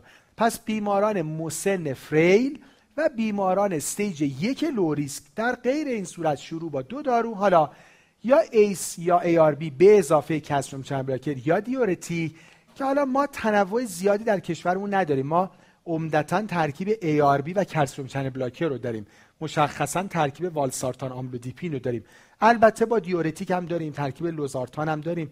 ولی ترکیب های دیگر حالا ما خیلی نداریم. پس ACE or ARB plus calcium channel blocker or diuretic که البته guideline های European هم ترجیحشون ترکیب ARB calcium channel blocker ه. حالا اگه درمان نشد بیمار در follow-up های یک ماهه حالا ببین step دو میشه سه دارویی ولی باز one pill که ما الان این ترکیبات رو داریم یعنی والسارتان، آملودیپین، هیدروکلروتیازید. بازم در یک pill یعنی هی قرصای متعدد به بیمار نمیدیم. اگه روی optimum dose این سه دارو به صورت single pill combination فشار خون بیمار درمان نشد اولا عملا بیمار ما بیمار resistant hypertension خواهد بود. حالا قرص دوم رو اضافه می‌کنیم. ترجیح ما اسپیرونولاکتون هست. حالا یا diuretic های دیگه یا alpha blocker یا نهایتا beta blocker.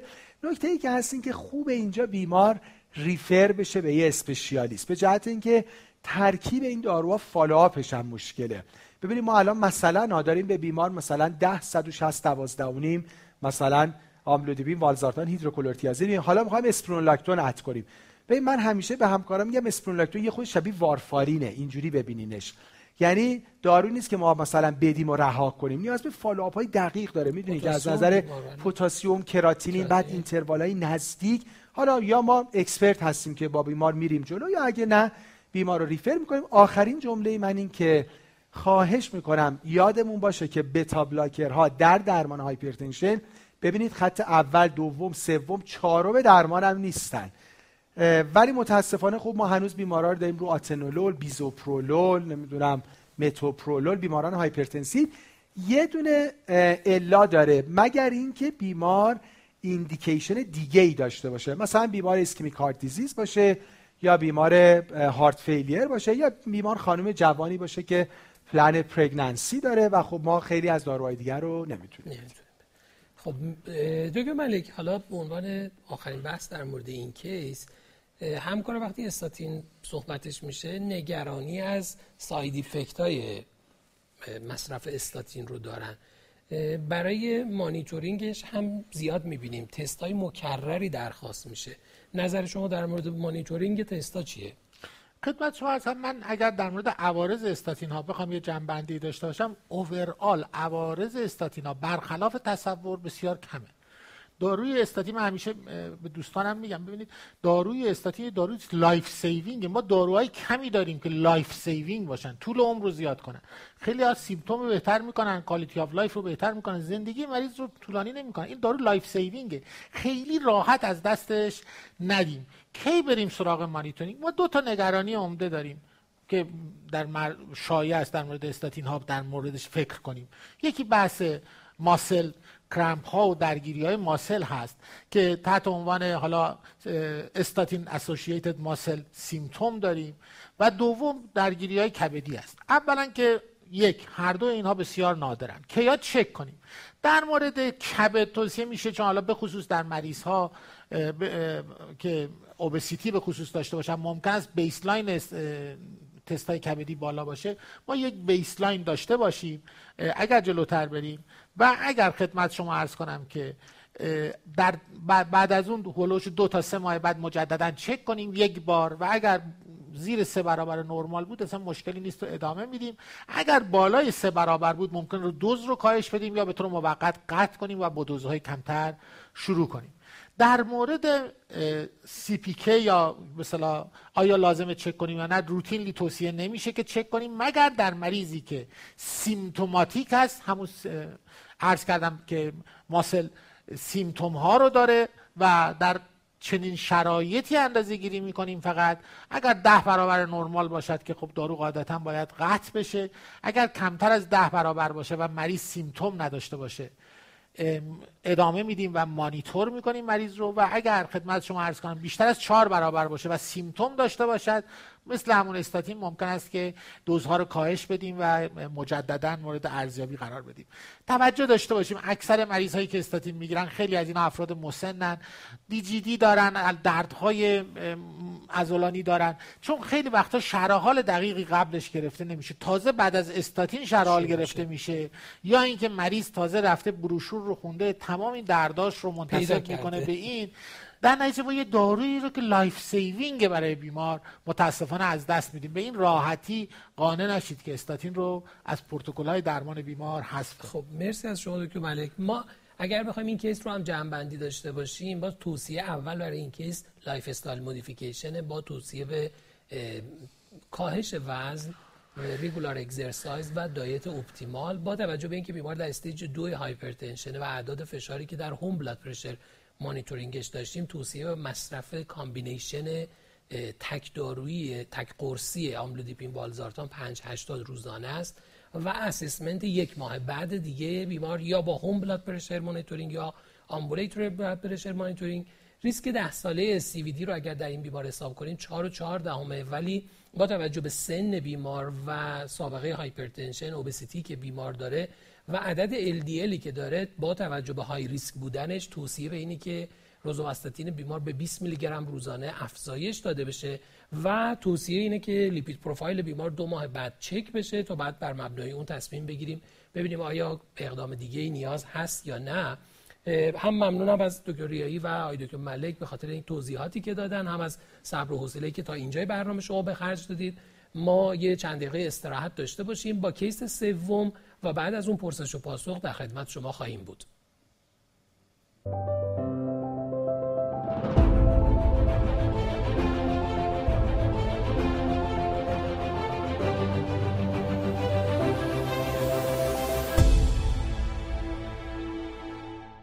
خب سلام مجدد عرض می‌کنم خدمت همکاران. ما ادامه برنامه رو با case سوم میریم.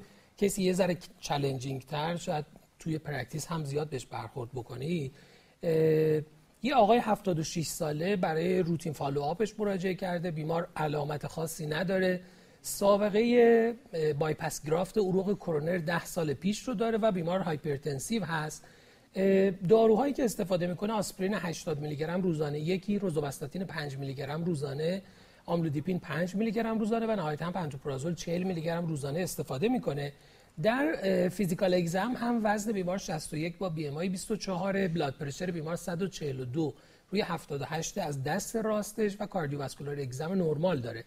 lab test هایی هم که همراهش بیمار داره حالا اگر بخوایم abnormality هاش رو بیشتر صحبت بکنیم در موردش هموگلوبین خوب داره الکترولیت ها و function renal خوبه FBS 85 و A1C 5 و 1 total cholesterol 151 با LDL 68 و TG 190 داره و thyroid function test بیمار هم نرمال هست. ممنون میشم اگر دوستان در یک زمان کوتاه 20 ثانیه‌ای voting رو داشته باشن که ببینیم از نظر اونها عدد فشار 142 روی 78 برای آقای 76 ساله چطوره؟ آیا به نظرشون مناسبه و همین آملودیپین 5 میلی گرم رو ادامه میدن یا اینکه uptitrate می‌کنن به ترکیب آملودیپین والزارتان 580 یا home blood pressure monitoring یا ambulatory blood pressure monitoring رو برای بیمار انجام میدن. ما برای اینکه برسیم بحث کنیم زمان voting مون رو کوتاهتر می‌کنیم. ممنون میشم دوستان. اگر سریعتر vote کنن 20 ثانیه voting داشته باشیم و بعد جوابا رو سریع با هم ببینیم.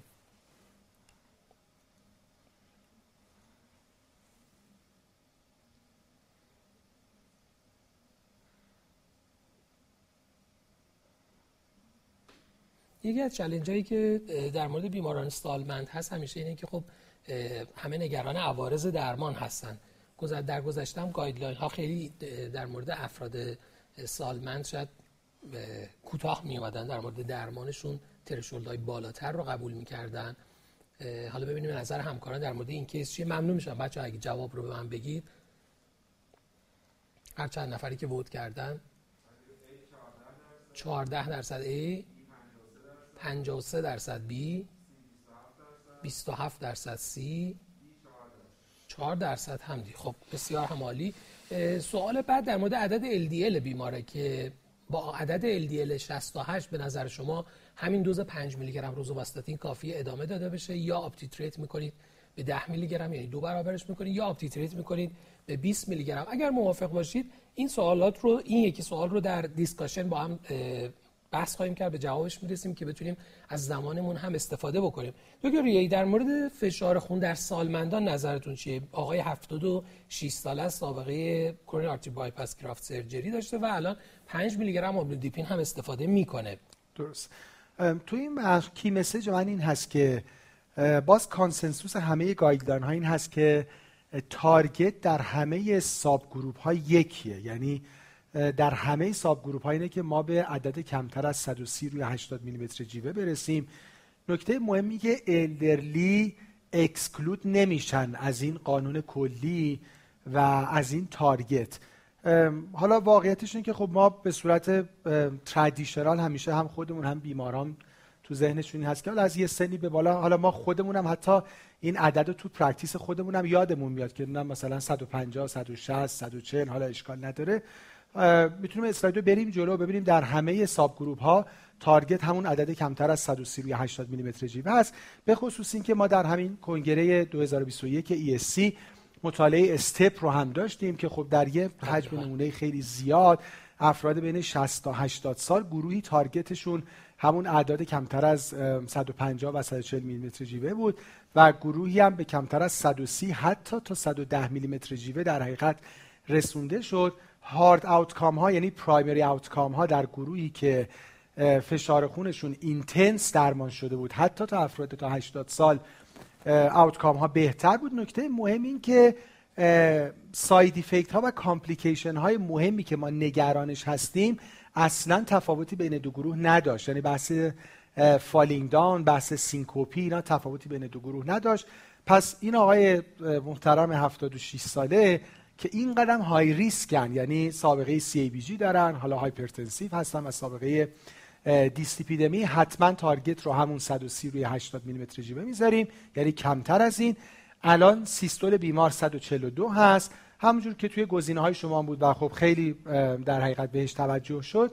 این رو confirm می‌کنیم با out of office blood pressure measurement.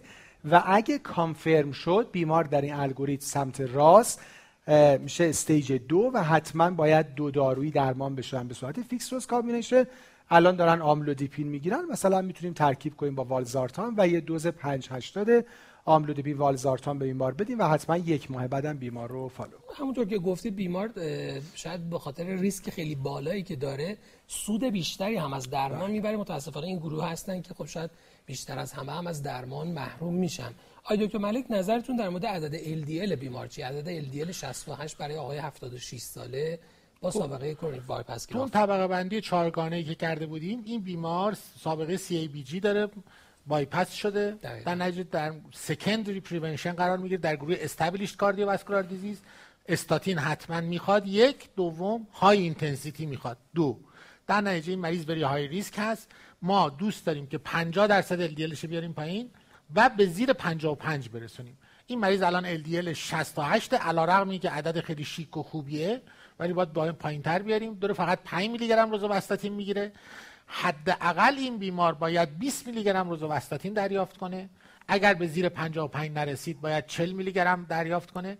اگر باز به زیر 55 نرسید باید ازتیمایب add بشه. یعنی ما target مون برای این مریض زیر 55 هست پس حالا با توضیحاتی هم که فرمودن همکاران این case به عنوان یک case high risk اول از همه باید فشار خونای اعداد فشار خون بیمار اندازه‌گیری دقیق باید بشه و تایید بشه. حالا یا با home blood pressure یا ambulatory blood pressure monitoring و اگر اعداد فشار در همین category stage دو قرار داره حتما باید fixed dose combination با دو تا دارو براش حداقل شروع بشه و پاسخ درمانی بیمار رو یک ماه بعد مجددا چک بکنیم و با توجه به اینکه بیمار atherosclerotic cardiovascular disease داره بیمار در extreme risk هست و توصیه guideline ها به خصوص guideline های جدید برای اینکه LDL بیمار باید کمتر از 55 باشه و باید بیمار high dose استاتین رو هم دریافت بکنه. بنابراین مصرف 10 میلی گرم روزوواستاتین هم برای بیمار کفایت نمی‌کنه و توصیه به اینه که بیمار حداقل 20 میلی گرم روزوواستاتین رو استفاده بکنه و پاسخ بیمار مجددا 4 تا 12 هفته بعد چک بشه در صورتی که نیاز هست میشه با اضافه کردن ازتیمایب اگر بیمار به تارگت نرسیده به فکر رسیدن به تارگت مد نظر هم بود. من قبل از اینکه وارد بخش پرسش و پاسخ ها بشیم یه ترانزیشن کوچیکی رو می‌خوام ببینیم. من هم جواب هم پرسش و پاسخ رو داشته باشیم هم تیک مسیج رو در پایان برنامه داشته باشیم.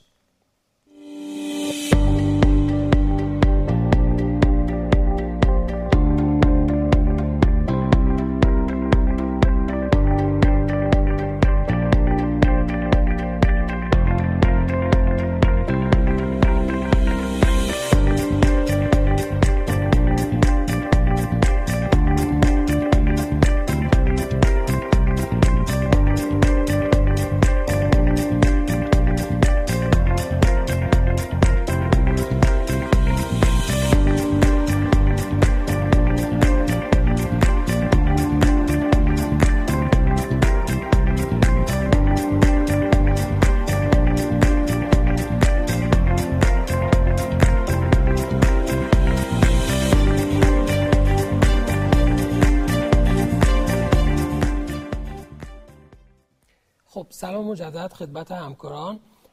ما یه سری سوالاتی رو که زیاد پرسیده شده جوابش رو با هم مرور می‌کنیم. من از آقای دکتر ملک شروع می‌کنم سوالاتی رو که داشتیم. دکتر ملک یکی از سوالاتی که وجود داره اینی که اگر مصرف بکنیم روزوواستاتین رو و بیمار اعداد LDLش به پایین تر از گل مد نظر ما برسه آیا می‌تونیم دوز دارو رو کاهش بدیم یا نه؟ در حقیقت من فکر می‌کنم که این دوست عزیزمون سوالش اینه که اعداد پایین LDL آیا نگرانی داره یا نه. در حقیقت من باید عرض کنم که عددهای پایین LDL هیچ نگرانی نداره در مطالعات بزرگی که به خصوص حالا داروهایی که خیلی potent بودن داده شده. تا عددهای 20 حتی گزارشاتی از عددهای 10 هست LDL هیچ ریسک رو نداره. در حقیقت ما در مورد intensity فقط صحبت می‌کنیم. استاتین ها فقط کارشون پایین آوردن LDL نیستش. اینا با مکانیزم های anti-inflammatory با مکانیزم های stability عروق با انواع مکانیزم ها صحبت می‌کنن. اگر یه مریضی باید high potency بگیره مثل این مریض آخر ما که CABG شده بود این باید high potency بگیره. حالا ما گلمون گفتیم زیر 55 رسیده به C آیا لازم مثلا رزوواستاتین رو بکنیم 10 میلی گرم؟ نه باید high potency ش رو بگیره و به زیر اون عدد برسه. و نگران عددهای پایین LDL نباشه. مهمترین نکته اینه که تاثیر استاتین روی اون عدد LDL نیست. فواید های دوز استاتین صرف نظر از کاهش LDL مزایای دیگه برای بیمار داره. بنابراین هیچ لزومی نداره. نه دوز دارو رو کاهش بدیم نه دارو رو قطع کنیم. خیلی وقتا حتی خود بیماران هم این رو می‌پرسن. دکتر یه سوالی که پرسیدن گفتن که بیماری که ترکیب والزارتان آملودیپین 580 رو دوبار در روز می‌خوره آیا بهتر نیست 160 ده رو یک بار در روز استفاده کنه؟ اینم فکر می‌کنم مشکل شایعیه که جای ساده است بعد دیگه بله. به شرطی که گفته شد که بهتر single pill combination بگیره. با خیلی موقع تازه اینجوریه که فرصت ها رو برعکس تبدیل به تهدید می‌کنیم. خب ما وقتی قرص 160 داریم خب چرا دو تا 580 این هم نکته خیلی مهمیه که گزینه های اصلی درمان فشار خون داروهایی هستن که بشه یک بار در روز استفاده کرد. مثلا داروی مثل کاپتوپریل به خاطر طول اثر کوتاهی که داره به هیچ وجه یک بار در روز قابل استفاده نیست. حداقل دو تا سه بار در روز باید استفاده بشه. همینطور که دکتر ریایی گفتن مزیت دارو اینه که این combination آملودیپین والزارتان رو میشه یک بار در روز استفاده کرد. بنابراین اگر هدف این بوده که combination therapy با هدف افزایش adherence بیمار باشه در صورتی که بیمار به دوز بالاتر نیاز داشته باشه باز combination therapy از ترکیبایی که در دسترس هست بهتر استفاده بشه. به جای اینکه بخوایم داروی بیمار رو بگیم در دو وعده به صورت مجزا استفاده بشه. آیا دکتر ملک سوالی که دارن این که آیا بیماری که استاتین استفاده می‌کنه نیاز هست coenzyme Q10 رو هم همزمان با اون مصرف بکنه؟ حالا من مثل کوتاه مثل جواب جواب بدم جوابش نه. یعنی در حقیقت این concept یک physiopathologic thinking در فیزیوپاتولوژی داستان Q10 نقش دارد ولی هیچ شواهد بالینی که Q10 عوارض استاتین ها رو کم کنه وجود نداره و در هیچ guideline ی توصیه به مصرف Q10 نمیشه. دکتر ملک باز زیاد پرسیدن در مورد چک کردن آنزیم های کبدی و آنزیم های و CPK و CKMB در بیماری که استاتین استفاده می‌کنه. حالا شما گفتید توی lecture تون ولی ممنون میشم. یه بار دیگه همین رو باز بفرمایید. من اگر از اون طرف بگم در مورد CK اگر مریض ما symptom ندارد نه baseline نه بعد از اون indication ی نداره چک بشن. در مورد ALT AST guideline ها متفاوتن ولی اگه بخوایم سادهش کنیم baseline خوبه که داشته باشن و دو تا سه ماه بعد مجددا چک بشن. اگر stable هست تغییر فاحشی ندارد دیگه لازم نیستش AST مانیتور بشه. یعنی این هم در راحت ترین حالت ممکن به همین شکل follow بشه کفایت می‌کنه دکتر سوالی که پرسیدن گفتن در مورد درمان فشار خون در سالمندان با چه دارویی شروع کنیم؟ بهتره. واقعیتش تفاوتی تو guideline ها بین گروه های مختلف سنی وجود نداره. یه خود بعد یعنی اینا کلینیکال جاجمنته حالا مثلا من یه مثالش رو می‌زنم. یه فرد مثلا یه آقای مسنی که علائم مثلا پروستاتیسم هم داره گرچه که لودوز تیازید خیلی در حقیقت دیورز شدیدی براش ایجاد نخواهد کرد.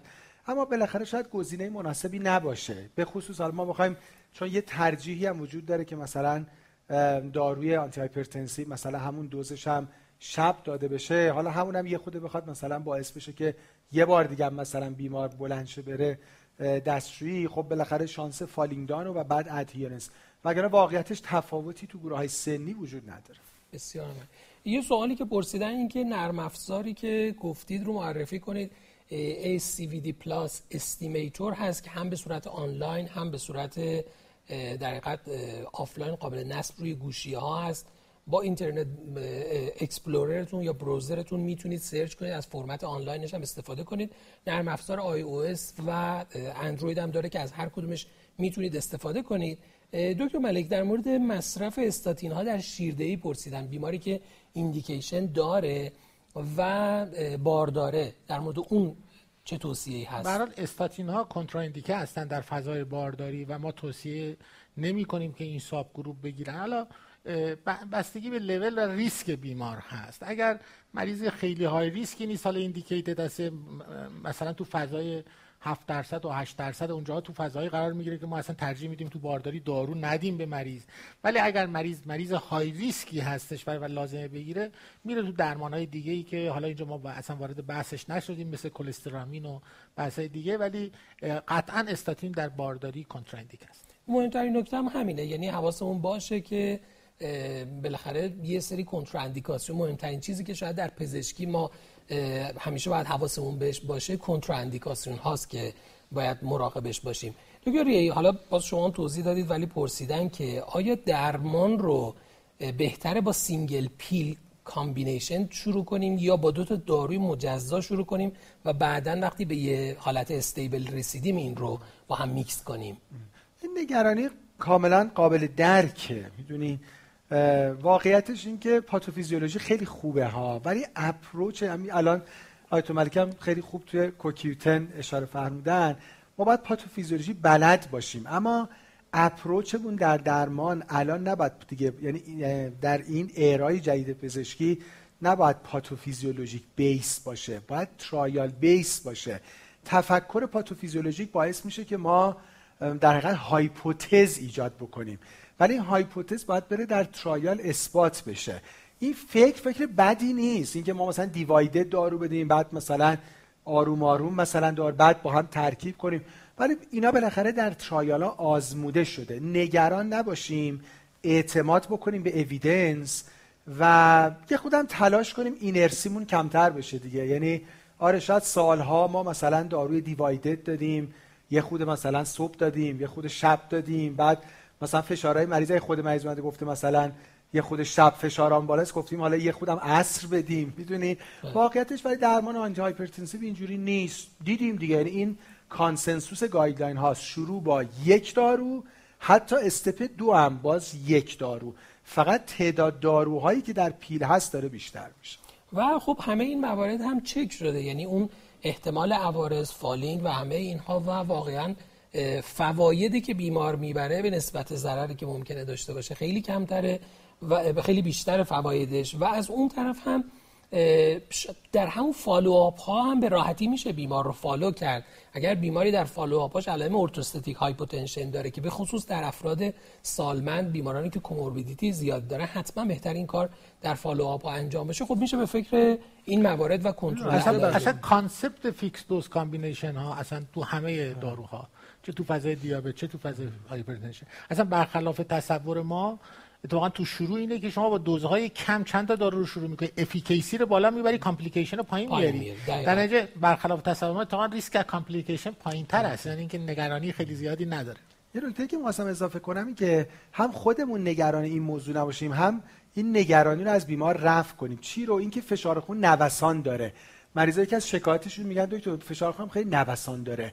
باید کلی باش صحبت کنیم که اصلا فشار خون باید نوسان داشته باشه. اگر شما صبح تا شب مثلا فشارتون 120 رو 70 باشه تو هم بده بیاین به من بگین. واقعیتش هم همینه و برای همین این concept که برای ما اوریج فشار مهمه. خیلی concept مهمی تو درمانه. خب باز سوال فکر می‌کنم جواب داده شد. پرسیدن که در بیماری که سن بالای 75 سال داره آیا تجویز والزومیکس بلا مانعه خب همونطور که دکتر گفتن بیمار سالمند هم هیچ تفاوتی با بیماران دیگه نداره. چه از نظر threshold شروع درمان چه از نظر target درمان چه از نظر نوع داروهایی که استفاده می‌کنیم. ممکنه یه concerning ی اونجوری که دکتر گفتن مثلا در استفاده از دیورتیک برای افراد سالمند اونم تو مصرف شبانه‌شم داشته باشه. ولی ترکیب حالا والزارتان آملودیپین خیلی چیز نگران کننده ای نیست. و اگر بیماری indication مصرف دارو رو داره همونطور که دکتر گفتن stage دو فشار خونه طبق guideline داره میشه برای بیمار از combination therapy حتی در بیمار سالمند هم استفاده کرد مگر اینکه باز بیماری بیماری بسیار نحیف با جثه خیلی ضعیفی باشه. خب اونجا شاید آدم فکر می‌کنه به اینکه من تک دارویی شروع می‌کنم یک ماه بعد بیمار رو assess می‌کنم و اگه جواب نداده باز single pill combination رو برای بیمار استفاده می‌کنم. مهمترین نکته بهبود adherence بیماره. باز آقای دکتر ملک هم فرمودن حتی در field دیابت هم با توجه به اینکه خیلی از بیماران بیش از یک دارو نیاز دارن اتوماتیک وار همه concept ها رفته به سمت combination therapy که adherence بیمار بیشتر بشه و متاسفانه توی موارد بیماری های مزمن و comorbidity های همزمان تعداد داروها اینقدر زیاد میشه. گاهی وقتا بیمارا شکایت می‌کنن من 15 تا 20 تا دارو باید در طول روز استفاده بکنم که 4 تا 4 تا اینا رو بتونن ترکیب بکنن یه قرص بکنن. شاید تعداد خیلی قابل توجهی از اونها کاهش پیدا می‌کنه داروها من سوالاتی رو که تکراری نباشه اگر بخوام بگم در دوران بارداری که خب ذکر شد استاتین ها منع مصرف دارن. آقای دکتر ملک سوالی که هست میگن در مورد primary prevention هم ممکنه بیمار نیاز به دوز high dose استاتین داشته باشه. فکر کنم این هم توضیح داده شد ولی اگر بله دیگه. ببین ما توی تعریف به اصطلاح moderate intensity گفتیم که با دوز moderate شروع می‌کنیم. ولی گفتیم سی درصد باید کاهش, کاهش پیدا کنه. به هر حال ما می‌دونیم که تو بحث personal medicine آدم ها response شون به داروها متفاوته. اگه مریض ما با moderate intensity سی درصد LDL پایین نیامد باید از high intensity استفاده بشه. و در مورد سالمندان هم باز پرسیدن سالمندان در بحث primary prevention شون آیا استفاده از high dose استاتین ممکن عوارض رو بیشتر بکنه؟ ببینید به هر حال اینکه سالمندان مستعد عوارض بیشتر داروها هستن به عنوان یه قاعده کلی درسته. ولی این target های ما رو تغییر نمیده. احتیاط های ما رو بیشتر می‌کنه. مثلا من اگر یه مریض مسنی پیشم بیاد و باید high intensity بگیره. مثلا 20 میلی گرم روزوستاتین ممکنه با 10 میلی گرم شروع کنم و بهش فرصت بدم یه ماه بعد مجدد دوز رو بالا ببرم که از نظر toleration از نظر دردهای عضلانی اینو ارزیابی کنم. ولی target من تغییر نمی‌کنه و قطعا باید به اون target برسم مگر اینکه tolerate نکنه. ولی ولی با احتیاط بیشتری مراقبت کنم. در نتیجه بله مریضی که indication high intensity داره. همونجوری که در مورد فشار خون دوست عزیزم جناب ریایی فرمودن در مورد لیپید هم باید high intensity بگیره مگر اینکه tolerate نکنه و که خب بحثه و حالا آخر سوالم در مورد hyper TG پرسیده بودن که combination استفاده از استاتین ها با فیبرات ها آیا ممکنه واسه بیمار عوارضی داشته باشه یا نه؟ در اساسا combination فیبرات ها با استاتین ها ریسک عوارض رو زیاد می‌کنه. این که با ما as a rule هست. ولی فنوفیبرات combination ش با استاتین ها ریسک کمتری رو داره. نسبت به جمفیبروزیل توصیه ما اینه که اگر فیبرات قراره بگیرن از فنوفیبرات استفاده شه. ولی دوباره تاکید می‌کنم در فضای زیر 500 لطفا فیبرات ندید. در فضای بین 500 تا 1000 استاتین رو به ماکسیمم دوز برسونید. اگر زیر 500 lifestyle و secondary اگه زیر 500 نیومد می‌تونید از فیبرات ها رو اد کنید. ولی بله یکی از اون چیزهایی که ما اونجا اینجا دیدید که اشاره کردیم که مثلا آنزیم های کبدی رو اگر استیبل بود و بالا نبود ولی اگه فیبرات رو اد می‌کنید به استاتین ها آنزیم های کبدی باید شاید طولانی تر مانیتور بشه. مرسی از شما. من چند تا پیام خیلی کوتاه رو برای حسن ختام برنامه اگه بخوام خدمت دوستان و همکاران بگم. به عنوان اولین پیام این که set point فشار خون و تصوری که در مورد فشار خون نرمال داشتیم رو adjust کنیم. فشار نرمال رو به عنوان اعداد کمتر از 120 روی 80 در نظر داشته باشیم. طبق توصیه همه guideline ها با افزایش فشار بالاتر از این threshold بیمار در ریسک بالاتر بروز انواع حوادث قلبی و عروقی قرار می‌گیره. حوادث قلبی و مغزی هر دو در این بیماران افزایش پیدا می‌کنه. نکته مهم این که اندازهگیری فشار خون در منزل رو دست کم نگیرید.